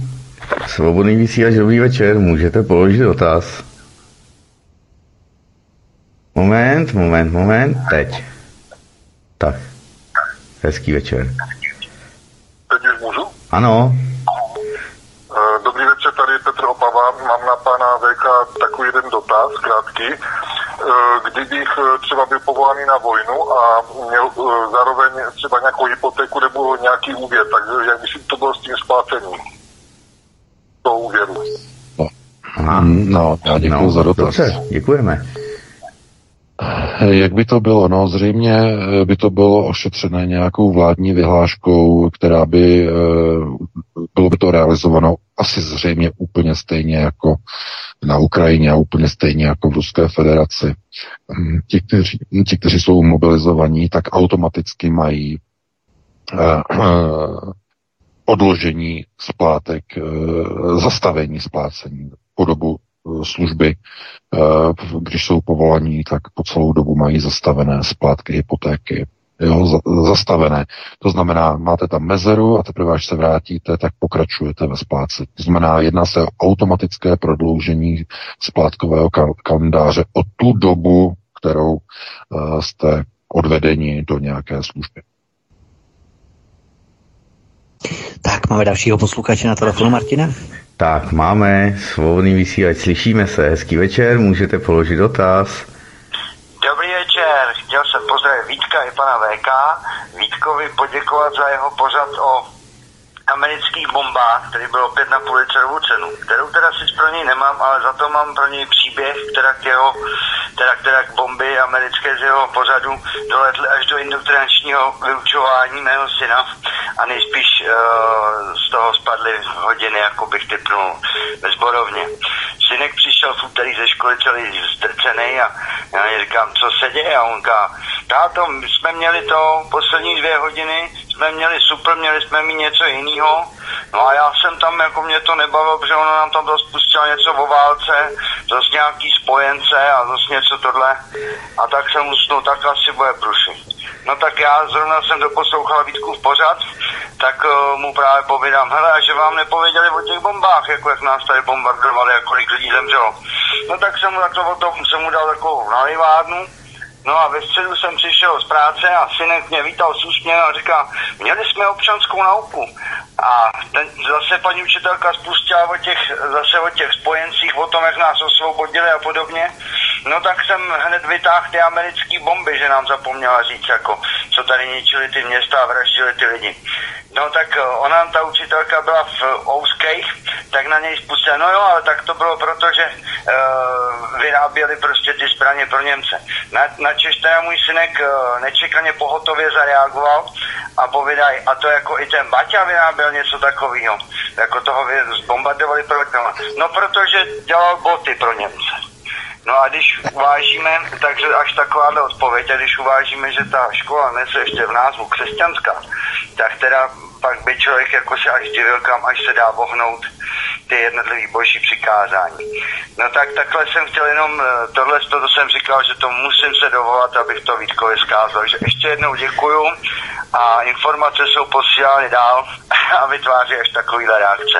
Já budu poslouchat, zatím mějte se. Děkujeme. Děkujeme za příběh. Neskutečné, to je neskutečné. Křesťaní vidět, katolíci, zejména tady křesťané, tak eh, ti se ukazují vždycky při takovýchto situaci. To mě nepřekvapuje, protože Claire, Claire eh, to, to byl vždycky klerofašismus, eh, vždycky byl napojený. Jakmile začnou ve společnosti fašistické procesy, bohužel z, z nějakého důvodu katolická církev automaticky na ty procesy naskakuje. Vatikán naskakuje na fašizační procesy a vzniká klerofašismus. E, e, netýká se to dalších e, že jo, odvětví, jako jsou třeba pravoslavné církve, které jsou ostře proti tady těm válečným procesům a tak dále, ale ta katolická církev opravdu až nezvykle, opravdu až nezvykle nasedá na tady ty fašizační procesy ve společnosti. Takže to mě vůbec nepřekvapuje.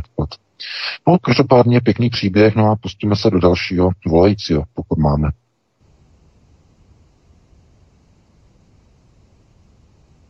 Tak Martin, Máme pauzu, tak rovnou přijmu volající a on to ještě jednou zopakuje. Hezký večer, můžete to zopakovat, prosím. Dobrý večer, zdravím studio i pana VK, i vás, pana Vítku. A chtěl bych se zeptat hlavně pana VK ohledně toho, pokud budou mobilizovat teda hnedka lidi, co mají zbrojní průkaz a vozidlo SUV s pohnem 4x4, jestli to teda není porušení listiny práv a svobod, protože vozidlo je osobní věc a zbrojní průkaz taky, případně zbraň. A pokud se může člověk vůči tomu bránit tím, že třeba sdělí, že vozidlo je prostě v depozitu v údržbě, mimo vozidlo je i motor samotný a opravuje se. A u té zbraně prostě, že je v trezoru z toho důvodu, že člověk zastante míru a nechce prostě bojovat a způsobovat utrpení druhým, tak z toho důvodu prostě tu zbraň neposkytne případnému, případnou mobilizaci. A druhý dotaz rychlý je ten, eh, pokud se lidé, co jsou narozeni ještě do roku 93, jsou vlastně občany, byli občany Česka i Slovenska, tak jestli se, pokud by byla dříve mobilizace na Slovensku, bude týkat mobilizace i jich samotných, jo, kteří jsou vlastně v České republice, jestli mi rozumíte. To je všechno a děkuji moc. Dobře, a dobře. poslouchat. Děkujeme. Jsou zajímavé dotazy, no. VK. No, akorát, že jsem slyšel jenom z toho prd, protože zase prostě já tady mluvím eh, do prázdna, že jo, na halalí, že neslyším vůbec nic. No ne, teď... Eh, Zdravíme, já, zdravím, já zdravím do Indie, že jo, do Dílí, do Karáčí. Možná zdravíš, možná na vyšší výstavek a možná tady v Praze na NCOZ, ale eh, já bych se tady ten dotaz pokusil zreprodukovat. Pán se ptal možná začnu tím druhým dotazem. Kte, lidé, kteří šli vlastně na vojnu nebo kteří absolvovali vojenský výcvik před rokem 1993 v rámci Československa, tak zde by se slovenská mobilizace týkala i jich v podstatě. Eh, teď jsem to asi nepochopil. Eh, no, mobilizace se týká vždycky občanů daného státu, ne? Občanství takové, jaké mají, ne? Tak I těch, kteří absolvovali vojnu ještě za Československa, tak to asi pan myslel. No, to s tím nemá nic společného, s kým jste uh, chodili prostě uh, na kurzy, že jo, PŠM. To prostě, to je, to je, to je, to je irrelevantní. Tam jde, přes, tam jde totiž eh, o to, halo, slyšíme se? Slyšíme se pořádku, pořád. VK, ano, slyšíme se. Slyším nějaký bzučení. Někdo bzučí. Možná v hlavě nám bzučí. Já budu možná do prázdna, mluvím, jestli nemluvím do prázdna, to je jedno, já to dokončím. No, chci říct, že to má společného eh, s tím, kdo někoho, kdo s někým sloužil. Je to skutečně jenom o tom, jaké dané občanství té dané země máte v okamžiku, kdy je mobilizace vyhlášena. To znamená, jste-li občanem České republiky a bude třeba vyhlášena mobilizace v České republice, tak budete podléhat mobilizační eh, pravomoci. Pokud někdo byl občanem před rokem 93, No, to všichni jsme byli, že jo, nebo všichni jsme, tak se to vždycky vztahuje jenom k tomu danému občanství, které je aktuálně platné. To znamená to, které je aktuálně platné v té době, kdy nastane ta mobilizace. To znamená, jestli jste měli občanství takový nebo makový před 20, 30, 40 lety, nikoho nezajímá. Vždycky to, se to vztahuje k občanům té dané konkrétní země. Hotovo, vymalováno. Další pán na holení. Pokud máme... Tak, máme někoho, Martine, ještě Já nevím, jestli mě neslyšíte, jestli, jestli mluvím někam do prázdna. To, to je jedno. Tak pokud to slyším, slyšíme tě, Slyším, neuslyším. Slyšíme tě v pořádku, můžeme jít do dalšího posluchače. Můžeme jít. Jestli tam někdo bude, tak jestli se uslyšíme. Ano, ano. Jestli teď někdo zavolá, tak ho hned připojím. A jinak první dotaz byl, jak to, jestli to není porušení občanských práv nebo ústavy a listiny základních práv a svobod tím, že má někdo auto, jak si říkal SUV 4x4 nebo něco takového, a zbrojní průkaz, tak jak se proti tomu bránit. A jestli říct, že zbraň má uloženou, protože má tu, tu výjimku ze svědomí, že ano, a auto, když takže má v opravě, ale já si myslím, že takhle to asi fungovat nebude, že to bude... To, to, je, to je věcí toho správního orgánu. Ten správní orgán, když tam bude mít eh, ten, od, to znamená rekvírovací úřad, že jo, ten, kdo bude rekvírovat. Hmm. Kdo to bude dělat? Eh, to rekvírování většinou budou dělat eh, nějaké pomocné stráže veřejné bezpečnosti, nebo vlastně ne, to už tam nemáte. Eh, někdo, někdo, kdo bude pomáhat zkrátka policii, většinou to budou nějak, nějaký aktivisté z nějakých neziskové, kteří dostanou status veřejného činitele a eh, jako když uh, někdo prostě někam přijde, že jo, řeknete a budou chodit s policajtem, že jo, s policajtem. Bude to civil, bude mít prostě status veřejného činitele a bude rekvírovat majetek. Bude to nějaký váš soused, většinou nějaký takový ten vlezlej, eh, který prostě všechno řeší, že jo, je strašně zvědavý, eh, kontroluje každému, jak eh, má zametený chodník. Takže ty to budou dělat. Budou chodit a budou rekvírovat. A když těch aut, oni dostanou kvótu, že jako na Ukrajině měli kvótu odvést určité penzum uh, odvedenců a když je neodvedli, tak nahoře generální štáb dal rozkaz a odvedl samotné zaměstnance odvodních úřadů a samotné zaměstnance vojenských zpráv. to je ta informace z poloviny, z poloviny hmm. týdne. Nesplnili limit a byli, samotní úředníci byli odvedeni na frontu za trest za to, že ne, nepovolali a neodvedli na frontu stanovený objem lidí. Takže tyhle ty organizace, které budou... Karma. To, to je síla, panečku, to je síla. E, a někdo by řekl, to je za nesmysl, no protože na Ukrajině je to těžký, tam nemají prostě už lidi, mluvíme o tom pořád. Tam prostě skání tam dávají děti, děti dávají na frontu, děti a staříky dávají na frontu Bakmutu. To video to je strašný s tím Prigožinem. Tohle, tohle to Ukrajina posílá prostě na frontu. Takže tam je hotovo. A ve chvíli, kdy se začne rekvírovat, tak oni budou chodit a budou mít nějaké kvóty. Uh, například uh, dva, dva a půl tisíce aut zrekvírovat daného typu v daném regionu za nějakou jednotku doby, třeba za týden, za sedm dnů.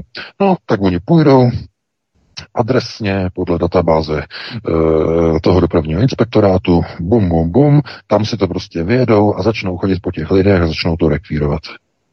A teď otázkou je, jestli e, v tom daném případě vy tam přijdete, oni tam uvidí to vaše auto, otevřou kapotu, uvnitř nebude motor. E, pane řidiči, kde máte motor? Že jo, nebo pane majiteli spíš, že jo, kde máte motor. E, no, je v opravě, no a tak, e, a kdy bude opravený, no to já nevím. No, takže on si řekne, aha, auto je v, ne, v nepojízdném stavu, napíše nepojízdný stav a jde do háje. Jde pryč. A nebo může být aktivní, že jo, aktivista, a řekne si, dobře, auto v nepojízdném stavu, nařizuji majiteli zprovoznit auto do tří dnů, jinak zaplatí nějakou pokutu a my si proto přijdeme za tři dny. Znamená, to je na tom úředníkovi. On bude mít lejstro, on bude mít status veřejného činitele na ochranu, kdyby dostal přes držku, tak aby e, byl krytej, aby dostal odškodnění a vy, abyste si šli sednout, že jo. E, ten status oni, budou, oni dostanou určitě. A e, takhle vlastně oni budou rekvírovat. Takhle to bude fungovat. Takhle to funguje na Ukrajině. No tam to bylo úplně stejný. Dostali status veřejného činitele, chodili e, ozbrojení, měli sebou dva vojáky se samopalama a rekvírovali nákladní auta, dodávky a SUVčka 4x4 na Ukrajině. Přesně takhle. Takže ano, otázkou je, když vymontujete motor z auta, tak je tam nějaká šance, že se na to vykašlou, ale můžou taky mm, být srozuměný s tím, že to lidi dělají schválně a když to takhle uvidí u jednoho člověka, u druhého, u třetího, oni řeknou, ty poslyš, Karle, v ty ulici je to nějaký divný. Tady všichni mají auta, chybí motory. Ty, Josef, máš pravdu, opravdu. Tady jsou ty lidi nějaký divný. Hele, to náhoda není. Myslíte si, že to takhle bude fungovat? Ne, oni si řeknou, ty lidi jsou pěkně, to jsou, s náma chtějí vyjebat. Ne, ne, ne. E, takže oni přijdou, oni dají dekret, oni dají list, e, příkaz. Jo, zprovoznit automobil do nějakého data, přijdeme si. A když ne, tak e, bude to paragraf, pozor, pozor, paragraf braného zákona sabotáž, sabotování mobilizace. A tam je natvrdo 10 let. E, to už je na umění toho člověka, e, který bude dělat to rekvírování. On řekne, milý pane, tohle to jste zkusil naposledy. Ten motor, který máte někde za barákem schovaný, i tam namontujete zpátky a my si pro to auto zítra přijdeme. Když tam ten motor nebude, dostanete flaster, paragraf, sabotování mobilizace, půjdete si sednout na 10 let. Řekne ten komisař. A v tom okamžiku v té ulici budou mít všichni namontovaný v těch autech ty motory zpátky. To vám garant. Takže pozor, nemyslete si, nemyslete si. Známe naše pappenheimské. Na to nezapomínejte. No, takže takhle bych na to reagoval a pustíme se do dalšího volajícího. Dobře, dobře, vydržel na telefonu, tak ho hned připojuji. Svobodný vysílač, můžete položit dotaz. Dobrý večer, pane VK. Já se vás chcem opýtat takovou věc. Já si myslím, nevím, jaké jsou nálady v, Čes, v Česku, ale já se tak zamýšlel na tu mobilizaci a paradoxne tá mobilizácia aspoň na Slovensku nám môže pomôcť. Víte si predstaviť tí nasraté, nasratí lidi, že co by asi tak robili, keby vyhlásili mobilizáciu, čo by to asi spôsobilo na Slovensku, keď už, pre, keď už uh, protestujú teďka za kvôli tým MIGO 29 a kvôli tomu, jakú, jakú politiku vedie naša vláda to je jeden, jeden dotaz. Můžu ještě prosím vás? Jo, když bude krátký, tak jo, ještě. ano, ano. Uh, fascinuje ma um, globálny prediktor, že či by mi vedel nejakýma slovama vysvetliť, že kto to vlastne, či to je byla anglická královna, alebo je ešte niekto nad anglickú královnu. To by som chcel len, len vedieť. Děkuji moc, mějte se. Dobře, hezký večer, děkujeme teď už nad no, Karlem no, třetím, že už anglická královna, ale víme samozřejmě. Děkuji za dotaz. No to, co je považováno za globálního prediktora, to je samozřejmě Komise 300. Komise 300 je globálním predikčním systémem, to znamená, oni určují běh globalizovaného světa, znamená Komise 300. To tady nebudu rozvádět, konec konců já potom mám celou knížku, si udělám reklamu, že e, tak e, tam je to všechno rozebrané. Každopádně, e, co se týče toho prvního dotazu, jestli by to pomohlo Slovensku ta mobilizace mm, jako politicky, že by lidé byli naštvaní. Eh, já bych tady řekl, podívejte se na tu Ukrajinu. Myslíte si, že Ukrajinci byli nadšení, e, až na výjimku těch, těch nácků, těch největších nácků, kteří křičeli a kteří se stavili do těch odvodových front koncem února minulého roku na Ukrajině, tam měli vlaječky a jdeme do války, že jo. E, no, to byli ti nadšenci, ti nereprezentovali normální Ukrajince, jo. To jsou magoři, to jsou progresivisté, um, úplně mimo. Takže ti už jsou, mimochodem, ti už jsou dávno po smrti. Všichni. V těch 750 tisících uh, podvěpších, da, tak ti už jsou všichni po. Ale, to slučilo? Kdo tam teď je odváděný na tu frontu? Uh, staří lidé, uh, nezletilí kluci, Protože ti, kteří mohli být odvedeni, to znamená muži, že jo, tak ti už jsou po smrti. Ti už jsou zastřeleni. A pokud teda bychom se dívali na ty Slováky, tak by to bylo asi stejné na tom Slovensku. Předpokládám. To znamená, nejprve bylo, by bylo nasrání a naštvání těch lidí, kromě těch progresivistů, že jo, podle paní s výjimkou paní prezidentky, že jo, ta by se jistě postavila do odvodové fronty, hned by to tam vedla, že jo, vzala by to na frontu ukrajinskou rovnou přes Pezinek a tamní skládku, že jo, to by byla jedna dlouhá velká žíznivá čára, všichni by za ní šli, všichni progresivisté a tam by hrdině bojovali za Ukrajinu. To by byl pěkný obrázek, já si myslím. Eh, vyfotit si, to by bylo pěkné.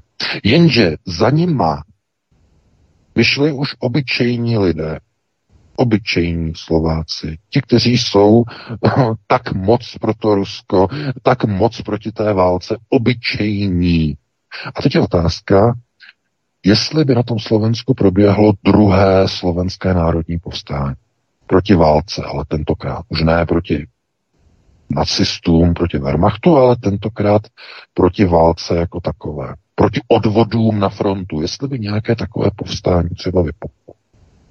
To je otázka. Protože pokud by nevypuklo, tak i oni by museli takzvaně srazit podpatky a prostě nechat se na tu frontu odvést. Třeba by doufali, že přeběhnou frontu, přejdou k Rusům a tak dále, ale eh, to nasrání, naštvání samo o sobě na začátku nic neřeší. To je tragédie. Pokud by taková situace nastala a ta mobilizace by byla vyhlášena kvůli tomu, že v důsledku nezodpovědné politiky evropských politiků by došlo k nasunutí vojáků, nejprve vojáků Severoatlantické aliance pod nějakou záminkou na Ukrajinu a tam by potom došlo ke střetu mezi ruskou armádou a, a armádou NATO, tak na základě toho, pokud by potom byly vyhlášeny mobilizace v evropských zemích, tak e, by to byla tragédie nejenom pro ten slovenský národ, ale pro všechny národy, který by se to týkalo. Tam by nějaké naštvání nepomohlo. Ta vláda, která by byla u moci, by, by byla stejně neoblíbená, jako je u moci vláda Volodymyra Kokaňského, zvaného Zelenský, nebo zvaného Kokaňský a Zelenský, to je jedno, to je u něho už je to úplně jedno, uh, co je dřív, že jo, jestli lajna nebo civilní příjmení. Uh, tam prostě vidíte na té Ukrajině, že tam nemůžete říct nebo najít Ukrajince, který by, nebo většinově, no už ani většinově, už ani tam nenajdete nějakou uh, signifikantní značnou menšinu, která by řekla a my milujeme našeho Volodymyra. Ne. Protože nenávidí tu vládu, obyčejní Ukrajinci už nenávidí. To je jedno, že nenávidí e, třeba Putina, nenávidí Rusy, ale ještě více nenávidí Zelenského, který jim posílá na frontu všechny jejich muže, úplně všechny. Jediné, které neposílá, to jsou ti, kterým se podařilo utéct do Evropské unie. Tak ti jo, těch, těch, těch se to asi vyhne, pokud nedojde k nějakému, nějaké dohodě mezi Evropskou unii a Kyjevem, že by se začaly dělat předvolánky, že jo, předvolánky přímo pro evropské muže. My jsme napsali z redakce Podol Jakovi v reakci tam na to jeho video a v reakci na to vlastně, kolik je mm, Ukrajinců v České republice, minimálně mužů, že mužských, kteří, by, kteří spadají přímo do té mobilizační povinnosti na Ukrajině, ale to je spíš jako takové, jakoby myšleno spíš jako s nadsázkou. Neočekáváme, že by to někdo jako bral u toho podolěka vážně, eh, protože je jasné, že oni něco takového chystají, ale eh, nechtějí, nechtějí zkrátka si znepřátelit ty lidi až tak, že by začali lidi Eh, mobilizovat i ve chvíli, kdy mají uprchlický status v Evropské unii. To je, to je ta velká překážka. Naprosto velká překážka. Takže takhle bych na to reagoval, no a pustíme se do dalšího volajícího, pokud máme. Jo, slyšíme, můžeme položit další dotaz. Hezký večer.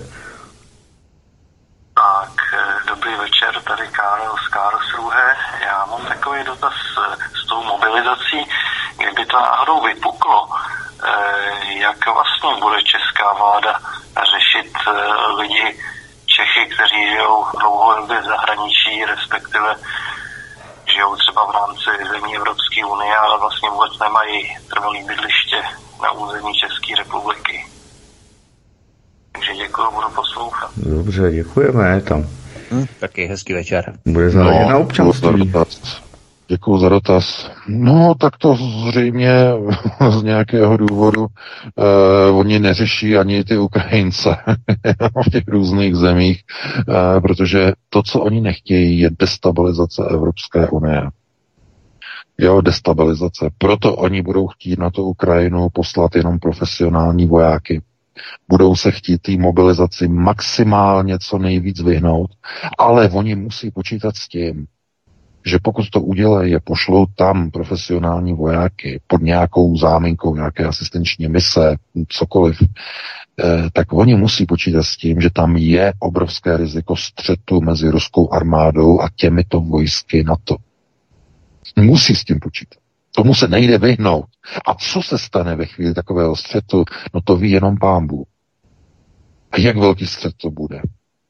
Kolik tam toho ti Rusové vymlátí, nebo obráceně v odvětě na to, kolik vymlátí e, těch Rusů, ti, ti to uvidí, tam jim spadnou e, hodiny, e, že jo, jak mají Balšoj teatr, že mají, tak tam jim spadnou úplně všechny hodiny ty pozlacený, který tam mají, jo, takový ty pěkný.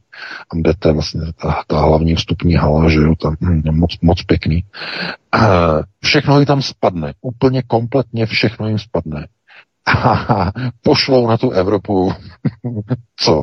Rakety a co ponesou konvenční hlavice, a nebo i operačně taktické uh, hlavice, uh, uh, nukleární hlavice. Jak to bude? To znamená, Eh, v té Evropské unii to nevědí. Nevědí, co se stane. To znamená, musí mít i ty mobilizační plány nějak připravené. A jak by to bylo uh, s tím povoláváním, znovu říkám, selektivně. Selektivně, oni se budou snažit selektivně. To znamená, lidi, kteří jsou uvnitř České republiky primárně, selektivně. A ne všechny, jenom ty, kteří splňují něco. To znamená, v posledních letech byli na nějakém cvičení. Když nebyli, tak aspoň mají pozitivní vztah e, k prostředkům. Jo, to je kódové označení. Pozitivní vztah k prostředkům. Co to je? No člověk, který má zbraně. Jo? Takže e, když máte nějakou zbraň, to znamená jste držitelem zbrojního průkazu, tak jste v hledáčku automaticky. Automaticky tam prostě na vás namíří tohodle člověka chceme. Dále samozřejmě lidi, kteří mají auta eh, že jo, mají na dopravním inspektorátu, že jsou majiteli aut s pohonem 4x4. Myslíte si, že když máte něco levnějšího, že třeba, já nevím, dáči a že jo, dáči, jak se to jmenuje, takový to toaletní autíčko 4x4 uh, Duster. Duster, ano, Duster. No a eh, nevím, jestli to má nebo nemá, ale jakmile to má pohon 4x4, v tom okamžiku je zájem o takové auto pro vojenské účely do terénu. To znamená, všichni majitelé těchto těch aut, dokonce i oktávku, když tam máte nějaký ten Haldex 4x4, že jo, nebo máte Superpas s Haldexem, nikdy jsem nepochopil, kdo potřebuje 4x4 na normální prostě auto, jako sedanový auto, jako 4x4, co je to za lidi, tohleto, ale ne, ono jako, že to třeba líp eh, má, sedí to líp na silnici, když to trošku klouže, tak ten Haldex tomu trochu pomůže, ale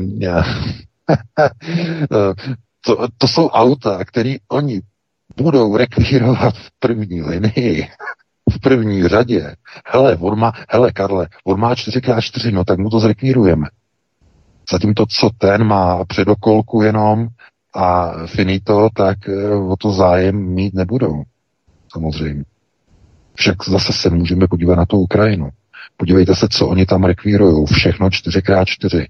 Toyoty, Mitsubishi, eh, ty Suzuki Vitara, všechny jsou 4x4. Všechny jsou zrekvírované úplně kompletně. To znamená, to je to první, po čem oni půjdou. No, e, takže takhle bych na to.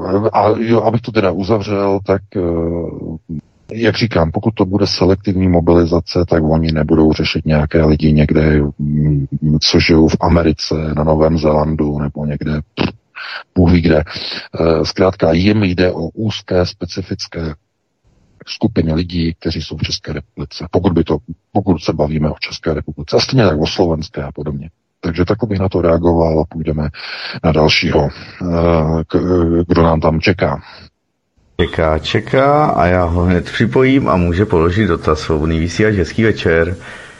Dobrý večer, pán VK. Moja otázka je, pôsobíte na mňa dosť skepticky, tak sa vás chcem opýtať teda tej mobilizácie.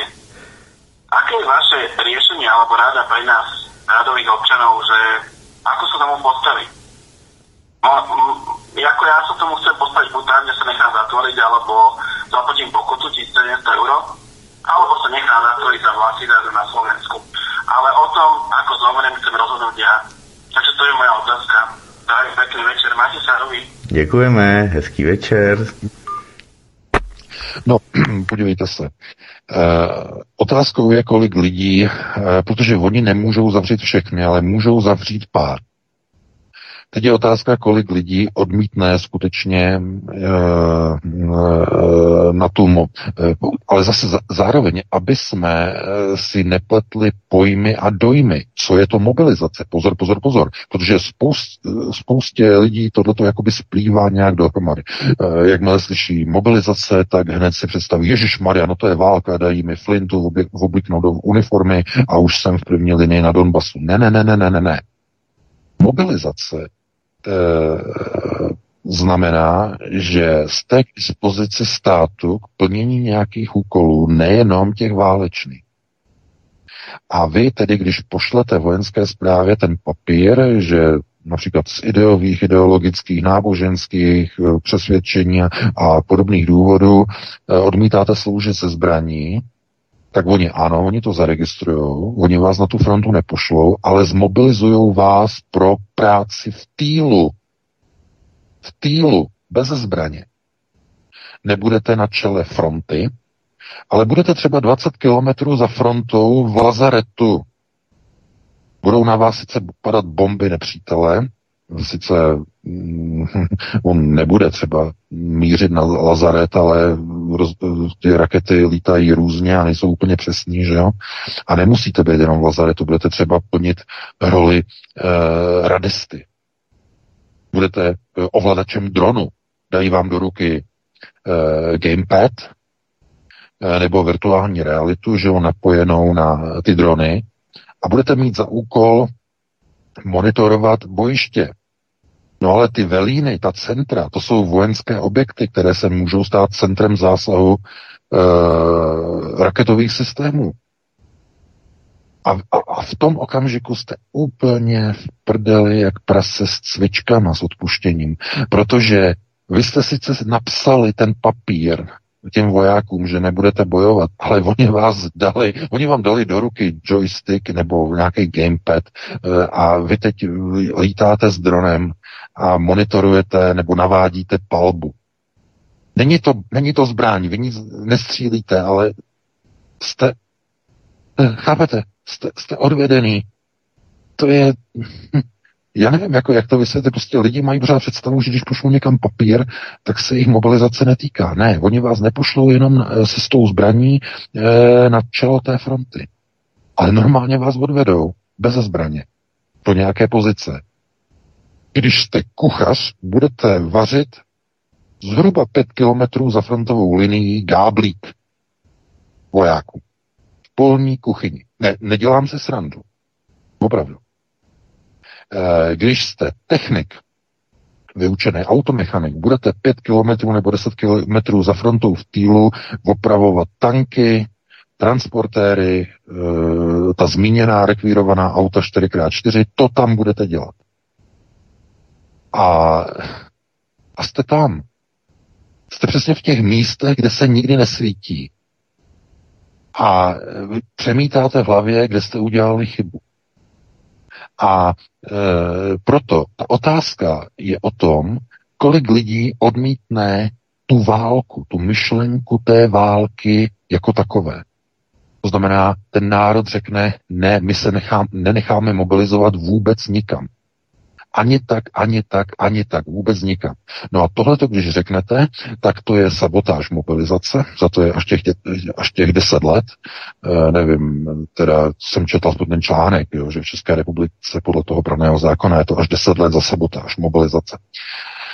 E, e, tak e, samozřejmě jednoho člověka oni zavřít můžou, nebo dva, nebo pět, nebo padesát, ale když těch lidí bude třeba padesát tisíc, oni nemůžou zavřít padesát tisíc lidí, to už je moc. Chápete? To znamená, v té společnosti ze zdola už musí být dopředu nějaký signál odporu proti té válce jako takové, proti té myšlence té války. Neochota se účastnit té války, neochota účastnit se myšlenky té mobilizace jako takové. A to musí vycházet ze zdola od těch lidí. To znamená, eh, když vy se rozhodnete pro toto a nebudete chtít jít ani na tu frontu, ani v tom způsobu a modelu bez zbraně, jako nějaký kuchař a podobně, to znamená, budete to bojkotovat, bojkotovat úplně, tak před váma jsou vlastně jenom ty dvě možnosti, nebo vlastně tři. Uh, že jo, to je emigrace, útěk do země, kde prostě, kde se nemobilizuje. Jo, to, co udělali Ukrajinci v prvních hodinách ruské invaze a tím vlastně tu válku vyhráli. Výherci té války jsou všichni ti Ukrajinci, kteří utekli do Evropské unie a zlepšili si samozřejmě svůj sociální status. To je, ti, ti to vyhráli, to se musí uznat. Takže ti jsou výherci té války jednoznačně. No a co se týče tedy všech ostatních lidí, no tak e, pokud tedy nepřijde v úvahu ta emigrace, tak druhá možnost je, že bude budete spoléhat na to, že těch odpůrců bude tolik, že ten stát zkrátka na ty lidi nějak úplně rezignuje, to znamená, řekne, jejich moc nebudeme zavírat, no ten odpor je obrovský, tak tam budeme mobilizovat jenom lidi, kteří, kteří nekladou odpor. Eh, ono to dokonce může fungovat, když těch lidí, kteří, eh, oni budou mít kvótu, kolik musí odvést, že třeba 100 tisíc vojáků. A oni, když ji naplní, tak oni už nemusí řešit těch dalších 50 tisíc lidí, kteří odmítli. Jo, ten problém začne ve chvíli, kdy oni nenaplní kvótu, budou potřebovat naplnit a lidi jim budou odmítat. Tam začne to štěpej. Tam se ukáže, kde je ta větší síla. Jestli v tom národě nebo v těch odvodových systémech, v těch, v těch restriktivních od, systémech odvodů během té mobilizace. Takže to je s velkým otazníkem. Tam skutečně se může stát, Hmm. Že nakonec ten, ten silný odpor bude třeba jenom u několika stovek lidí a e, to vám garantuji, ty oni zavřou na těch deset hmm. let úplně bez problémů. To je právě tak, to bylo reagoval 40 tisíc. Jo, to no, je to už velký 40 tisíc, 40 tisíc lidí, to je hodně velké číslo. To už asi tolik lidí asi zavřít nemůžou. No, je, Slováci ale, jsou revoluční ale, národ, ty se dokážou ale, takhle postavit. Ale znovu, no. říkám, znovu říkám, já tam mám ten otazník s tím nějakým slovenským národním povstáním 2.0 jo, něco takového, jestli Slováci znovu připraví, přichystají, aby udělali vzor v Evropské unii, že vzor, by šli vzorem, příkladem, to je otázka samozřejmě. Takže e, takhle bych na to odpověděl, no a máme ještě sedm minut, tak se ještě pustíme do někoho, hm, pokud tam máme na telefonu. Máme, máme, čeká svobodný vysílač, hezký večer, můžete položit dotaz. Ano, ano. Protože já mám tady jako příposlech a ještě to běží. Dobrý, já jsem se jenom hm, chtěl takhle zmínit, ono asi v dnešní době lidí o tom neví, ale hm, já jsem v minulosti měl jako zkušenosti eh, při výcviku eh, s ruskou armádou, protože jsme s nimi cvičili. A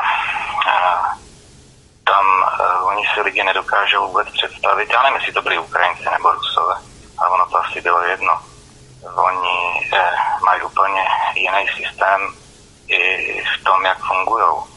A hm, jenom pro ilustraci, já jsem slyšel nedávno vysílání, eh, mluvil tam nějaký bezpečnostní analytik pan Štefet a on říkal, že na našem území je 160 tisíc Ukrajinců, kteří jsou vyzbrojení a organizovaní já vám můžu říct, že jsem se tady setkal, nebudu vyprávět jak, ale mluvil jsem s lidma, kteří mi sami řekli, že jsou třeba z pravého sektoru. Oni jsou tady u nás, dělají tady nějakou dobu, umějí perfektně česky.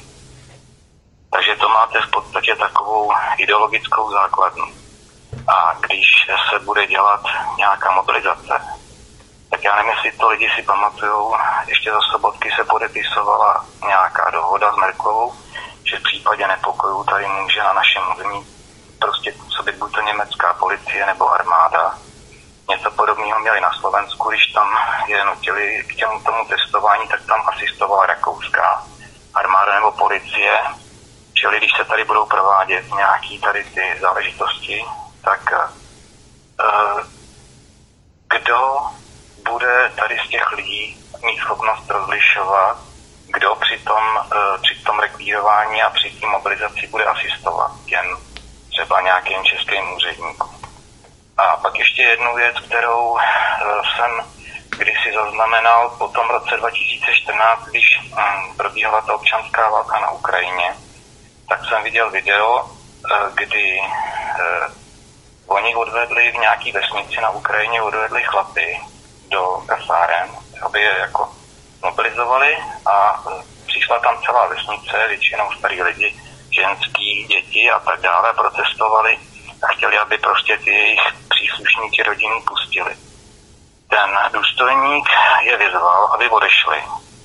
A když ty lidi neodešli, tak on nařídil těm vojákům a začali do nich střílet samopalama. Během půl hodiny tam bylo 27 mrtvých. Oni tady lidi si neuvědomují, jakým způsobem oni jako přemýšlejí a jednají. Jo, oni tam mají úplně jiný, jiný, prostě oni žijou v jiném systému nebo v, jiných, v jiném prostředí.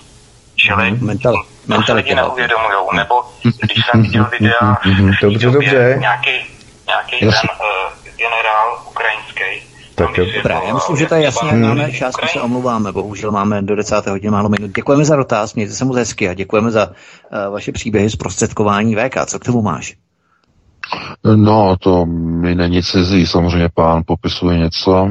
Mentalita ruská a ukrajinská je něco, čemu se říká e, eh, rosijský mír.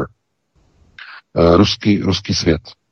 Jo, a to je, e, no, ta mentalita je samozřejmě jiná, je jednoznačně jiná. E, teď bychom mohli jako s nějakými přesahama eh, to zhodnocovat. Eh, eh, víte, ty oběti, které přinesla rudá armáda, tedy sovětská armáda, za druhé světové války, to se neobjevilo tak jako vodníku z ničeho. To je právě kvůli tomu charakteru toho národa, nebo těch národů toho sovětského svazu. Eh, oni tomu říkali dříve eh, sovětský mír, sovětský svět, dneska bychom tomu říkali spíš, že, ten rosyjský a je to de facto popisuje to jedno a to tež, to znamená mm, uh, jak to říct diplomaticky. Cílem uh, hodnota, hodnota vlasti v ruském míru nebo v ruském světě hodnota vlasti je výše postavená, než je hodnota lidského života. Zatímco v západní civilizaci je hodnota lidského života mnohem výše než národ jako takový. To je dokonce typická definice pro, pro český národ, který vždycky upřednostnil to přežití, ten život, než, než, ta, než byla suverenita, samostatnost, vlast jako taková. Jo? To je ten rozdíl mezi ruským světem a tím západním. Ten zásadní. To znamená, ta vlast, to, co, e, že e, rusové, to, co v angličtině netřeba vůbec neznají, vůbec neznají slovo, neexistuje v anglosaštině, neexistuje slovo vlast.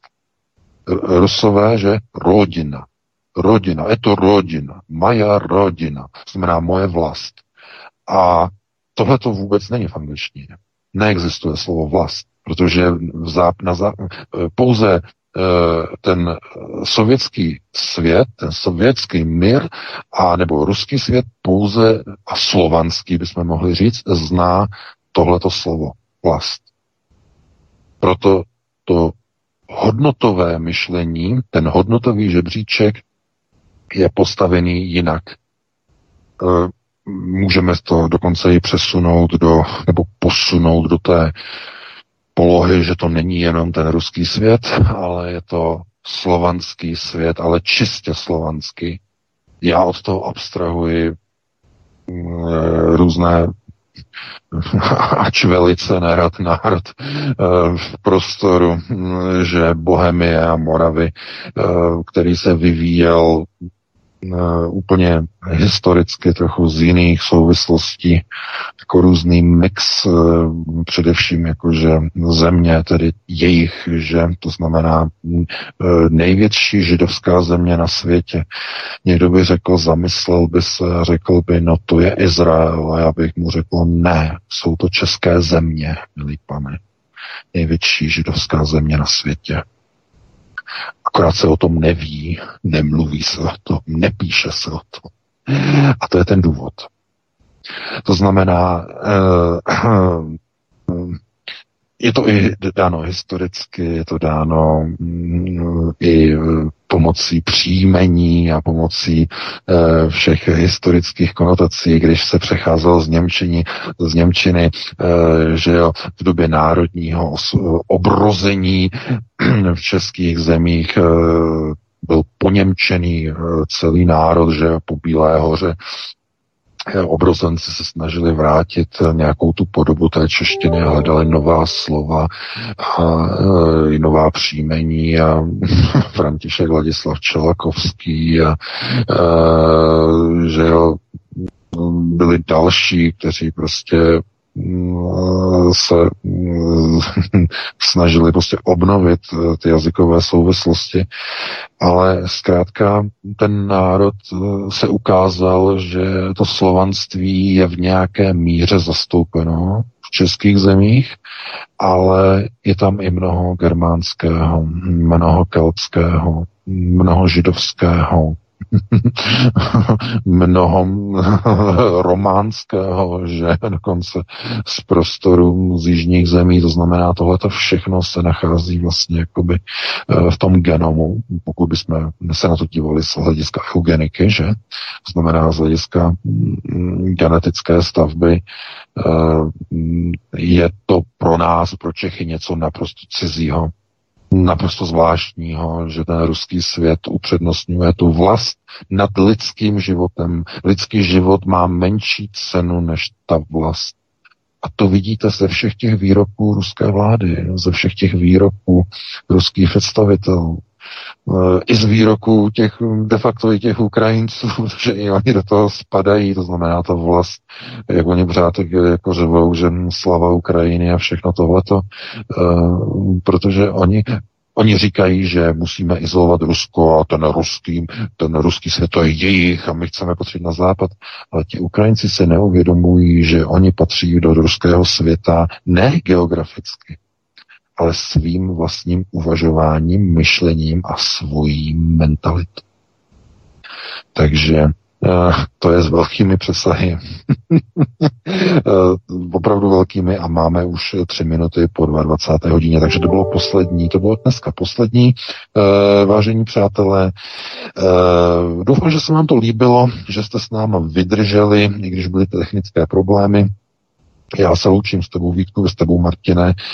No a vy všichni, pokud si nás naladíte opět za týden, opět v pátek po 19.30, tak přineseme nové aktuality z domova i ze světa. Vy si to opět užijete, no a příští týden si samozřejmě užijete pracovně, e, zejména si tedy e, užijete nadcházející víkend a pro tuto chvíli vám přeji krásnou dobrou noc. Já se sebou také loučím VK, měj se moc krásně, s tebou taky Martine i s vámi, milí posluchači, děkujeme, že nás sdílíte, podporujete, píšete nám, sdílíte nás, cokoliv, jakákoliv interakce, jakákoliv propagace se maximálně vítá. Takže to je všechno od mikrofonu a zdraví vítek, mějte se hezky, pokud dál se trváte u poslechu svobodného vysílače, máme pro vás přichystané další programy, pokud jdete spát, dobrou noc, hezký večer. Tak, tak, tak, prý mám něco zahrát. Nakonec tady slyším, nebo spíš vidím, dámy a pánové, děkujeme za pozornost a jdem teda něco zahrát. Mějte se krásně. A Studio Praha, Míša Kyselka je nachystaný s dalším vysíláním, jak tak na to koukám, takže jdeme na to. Prosíme, pomožte nám s propagací kanálu Studia Tapin Rádio Svobodného vysílače CS. Pokud se vám tento nebo jiné pořady na tomto kanále líbí, klikněte na vaší obrazovce na tlačítko s nápisem Sdílet a vyberte sociální síť, na kterou pořád sdílíte. Jde o pouhých pár desítek sekund vašeho času. Děkujeme.